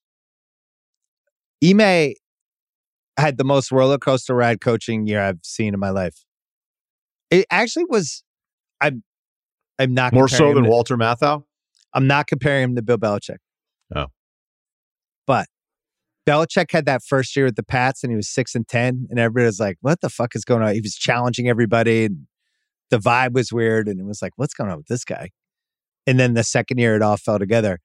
Ime that first training camp, the first like what 20, 25 games, the amount of times that he called those guys out, that they had closed door meetings, that he talked about how they weren't tough. It worked guys, guys are all tough now. What an amazing I, coaching job. He's I like Norman Dale and Hoosiers. I can't he did it because I'm like, do young guys respond to this anymore? Uh, the answer is yes. Tatum's tough now. It's like a legitimate, like, ha- like kind of a badass. And Rob Williams, who they couldn't keep on the court, although I guess he got hurt again today. But shit. Uh, let's end with a new More segment. Celtics. No, let's end with a new segment I'd like to call. This is what I heard. Okay. We're not reporting stuff. We're just kind of, we hear stuff. We hear things. I like this already. I think there's some rumblings with the Clippers. I Is that the end guy, of the segment? Is that the end of the segment? I think some guys might be coming back. I mean, they might have Powell and Paul George back, and then Kawhi. And everybody's like, "Oh, nobody knows with Kawhi," but I don't know, man. It's awfully quiet. And from what I've heard, I wouldn't be shocked if they just had a full team for round one. For I guess it would have to be the play-in game first, but it's just awfully quiet. That's all I'm going to say. This is what I heard. There was a report three days ago that said Kawhi would be potentially ready after the play-in game. So right. what does that mean? So I think they're going to have George back and Powell back in time for the play-in game in some form. They only have to win one. And then maybe Kawhi can play in round one. Now, this would be hilarious if the Suns go 68 and 14 or 67 and 15 and they get to round one and the Clippers are like, hey, here's our full team. We're back. Just throwing it out there. That's what I heard. What I heard is don't sleep on the Clippers not having a full team. By the way, I can't wait to do this next Sunday to I'll do some digging. For this is what I heard? No, on this specifically, this is what okay. I heard. Great and doesn't mean I'm, you know, doesn't mean anybody's going to tell me the truth either. But that'll be, it's almost like a homework assignment for the other person. I like uh, this. Uh, We're closing strong. Give me a, you have this is what I heard or no? Uh, yeah. I'll, you hear uh, stuff. Think you've I'll, heard things. I'll give you something. Yeah. It was from somebody that is very locked in on the draft. Mm who did in person Chet in person Paolo, in person Jabari. Yeah. And said, it's Paolo. Paolo's the guy. Yeah. Banchero's the guy. Interesting. And it's not just because of the Duke run. That's not that's not how this guy operates. I okay. Uh, what do you think I, of House? What do you think of House's theory that Chet should go back to school for one more year and fill out a little bit? I don't think anybody does that because they want their rookie extension in four years and not five. That's what I told House. Yeah. But if we lived in a world where you just did the best thing for you as a basketball player and the evolution of what you want to be and the ceiling you want to hit, it's hard for me to believe him coming in and playing the Rockets next year is like an awesome situation for him. No, but there's also people that have argued over the years, you know, 20 something years of this now, where including the, the high school guys beyond the one and donors, that why would you be better prepped to play in the NBA by not working out with us and being around us every day and having it be your job and that kind of stuff? Now, you and can then, talk about. And then James Wiseman goes, hold my beer. That's so sad. it's, I, I'm, uh, yeah, it's a bum. I'm bummed out. I mean, you know, asking him to step into a playoff run for the Warriors, they're going to have lofty aspirations, which I wouldn't totally write them off now at this point. But just from a depth standpoint alone, Golden State needs another big body. And now the Wiseman news that some people are like, can he get 10 minutes, 15 minutes, five fouls? Uh, no. No. So, um, UNC Duke, before we go, this is amazing that this is actually happening. It is. And St. Peter's did their job. They, of course, they, they did they knocked some teams off. I loved when they bet they beat that big clumsy Purdue team. You knew they were going to get smoked today. You're not a Jaden. You're not a Jaden Ivey guy anymore. I'm not. Well, he can win me back, but I I didn't like what I saw. I think the thing to remember, this is why I don't bet on college, is these guys are just young guys, and you just never know when the moment's going to get you when you're 19, 20 years old. It certainly would have gotten me at times, but um, but St. Peter's did their job. North Carolina took care of business, and we get this UNC Duke game, which I think will be probably the most hyped Final Four game since when? I mean, you have to go back to when I was like living in Boston. When was the last time we had a Final Four game that like everybody is going to give a shit about? Not just like people who just like to watch the Final Four. This will be the biggest story of next weekend. UNC playing Duke for the first time ever the tournament, and they have a chance to send Coach K home, which would be in a lot of ways like this is almost like Red Sox Yankees 04, where it's like, I just want to beat the Yankees. That it would be great to win the next game too, next round too, but just winning the ALCS was enough. The cards were like the cherry and the sundae, but the, the Yankees were the sundae. So if you're in the UNC, you beat Duke, you almost want to send Coach K out. His last game's a loss to you. Be like better than a title, kind of. For the I don't fans, know that not for the players, that, right? Not I don't know that players. anything's better than a title. Um, I'm saying so, for the but, fans. but the K element of this, which now you look at it though and going, now that you stomped him in his place in his last regular season game and thinking like, Right. what a way to go out. It's like, well, now, Yeah. now you got to up the ante in New Orleans against them. And Duke is so clearly the best team. Like this team Oh is my God. so good. It's probably five first rounders. It's five guys that would probably be leading scorers at other major programs.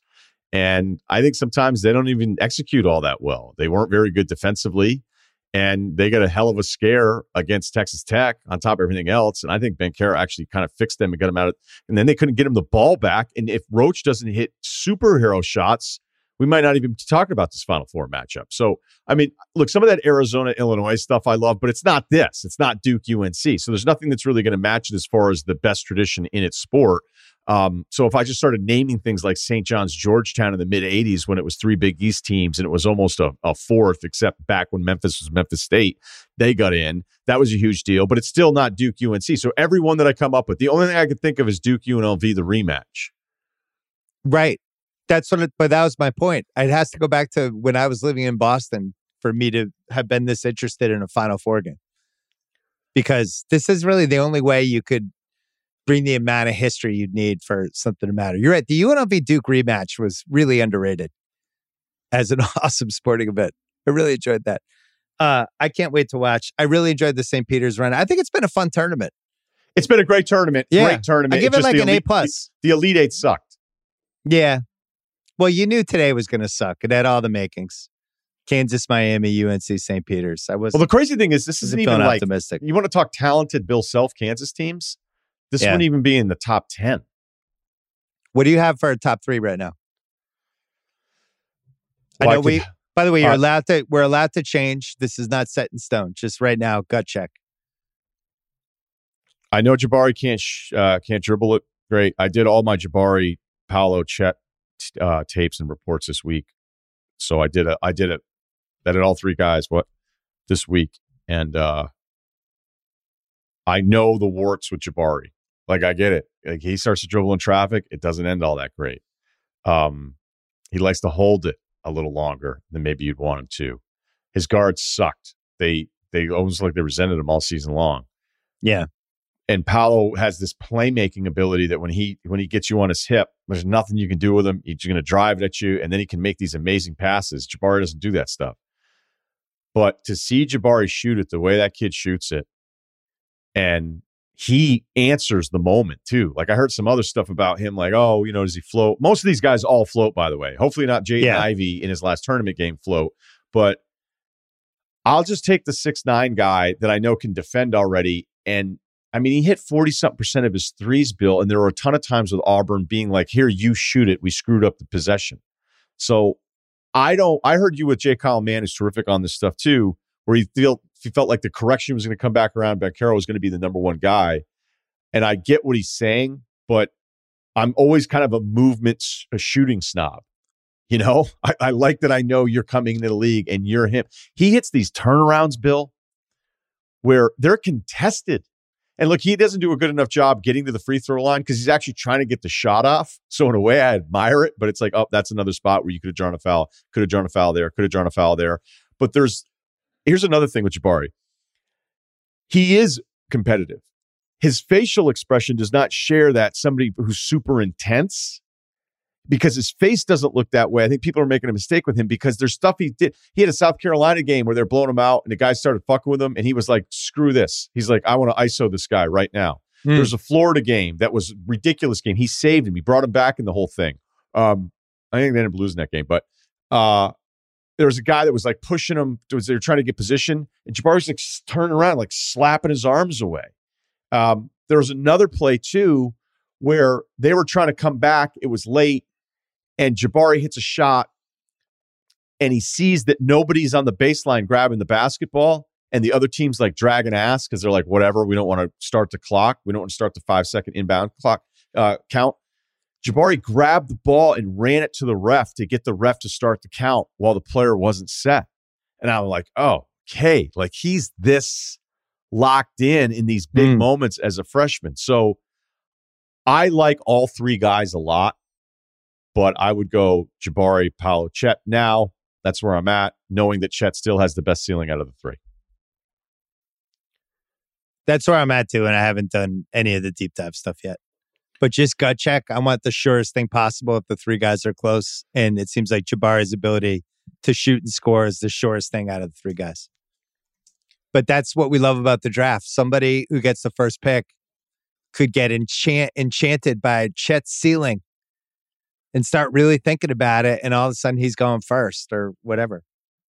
Yeah, they did lose that Florida game. Sorry. Yeah, I, and I might still change my mind. You know, I might come back around on it because there's stuff I like about all three of them. This is going to be an incredible storyline, man. It's going to be awesome. Like we're in March now, almost done. We're months away from this whole thing. As exciting as last year's draft class was, and how great so many of these players are, the the team thing may really decide this. Where at least with Cade, we kind of always knew he was going number one no matter what.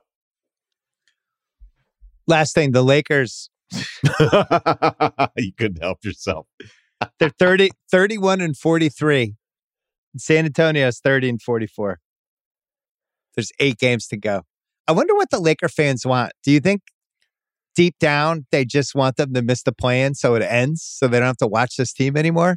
Or do they talk themselves into that? If Davis gets back, look out.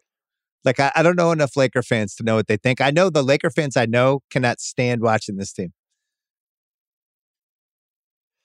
I can't It's believe San one. Antonio. I can't believe they're only a game back. Because when I said when everybody, I'm wrong. I'm going to be wrong because I was like, "Are you guys paying attention to the teams behind them? Like none of these yeah. teams are going to catch them. Not the Pelicans. I thought the Pelicans could." And just to think in this matchup, like how much this game would have meant in the standings. LeBron's out there; he gets 39. Um, but the Spurs have been feisty lately. The Spurs in the fourth quarter of the Pelicans game, which I eagerly watched, they had an all white front line with like 10 minutes left. They had they went Land- they went Hoosiers on us. They went Landale, Wieskamp, and, and Zach Collins. They went with the three. I, I couldn't believe it. I was like, I, I thought I was like, are they trying to tank? And then I went, I looked back at the box score, and then I was like, no, no, they their starters played earlier. They're not trying to tank. This is they pop thinks they have a chance. But uh, yeah, I think San Antonio is going to pass the Lakers because the Lakers, like, they played Denver twice. Did you look at their schedule? They have some tough games left. Play Denver twice. I think they play New Orleans again. Oh my God, yeah, it's Dallas, Utah, New Orleans, Denver, Phoenix, Golden State, Denver with Oklahoma right. City in there. You, I, I'm going to end up being wrong. I was like, ah, nobody's going to catch the Lakers. As bad as it is, the rest of these teams aren't going to try to play well. And then here's Pop, you know, making sure guys box out in the first quarter the thing is, if I don't really feel like there's a difference draft spot wise between once you get to like ninth, 10th, 11th, 12th, like whatever, you might as well go for the play-in. All right, before we go, Ceruti's going to tell us about the uh, the USA team today. What happened, Cerruti? Is a big blowout? Oh wow, yeah. Well, um, they have not officially qualified for the World Cup, but I mean, they basically have to lose like six nothing at Costa Rica on Wednesday night. So with all, you know, basically they've qualified. And early on, we I think we were pretty nervous. Midway through, they get some results against Mexico. They get the result on Thursday night against Mexico, nil in a game they probably should have won. Yes. And you know, you come in tonight and you just go, you, you have like PTSD from 2017 when they lose the game at Trinidad and Tobago. All they had to do was get a result there, and they don't. So I think in normal circumstances, you're like, they have this thing wrapped up, it's fine. But you have that kind of in the back of your mind. They just come out tonight and absolutely destroy Panama 5 1. And Panama, they've been decent in qualifying, but um, they have been pretty bad lately. Costa Rica's passed them, and they're now officially eliminated. So the U.S. is in. Everybody's excited. Pulisic hat trick. Dudes are excited. And um, as long as you know we avoid disaster on, on Wednesday night, all things are good. So a six nothing or a seven to one loss on Wednesday night, we don't get in. Otherwise, we're in.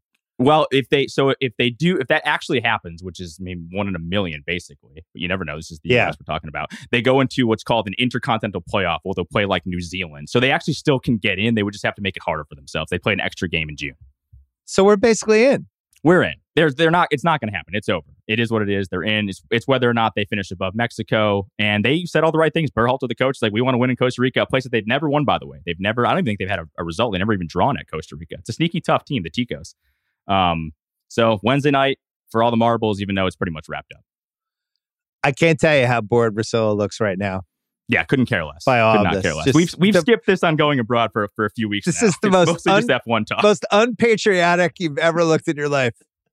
now he'll send me a random text and be like, less. "Hey, I like this guy." I'll be like, "Oh, McKennie, he looks pretty good." No, I'm an unbelievable soccer scout. Unbelievable. Like I can watch guys for 30 seconds. I'm like, I bet you this guy's really good. And sort of be like, yeah, He's the best player in the it's team. It's true. It's true. You'd be like, hey, Pulisic, he's he's not terrible. I'm like, yep. No, not even him. Like, you know, international guys. I'll be like, who's this? Who's this call up for Newcastle? And you'd be like, oh yeah, he's their big new guy. And I'd be like, nah, figured it out. Yeah. I watched the whole quick. F1 race today, guys. Mercedes. What about it? Struggling, porpoising is the term uh, in their practice round. By the way, a missile went off like 20 kilometers away from the track, and they're like, get out there. Did you guys realize that during the practice? And so, um, Verstappen another win, uh, terrific race. Ferrari looks to have a, just a terrific set of cars uh, this week. Ricciardo so, doesn't finish again. I don't know. So Ferrari, who I've been circling as my favorite team, two and three today.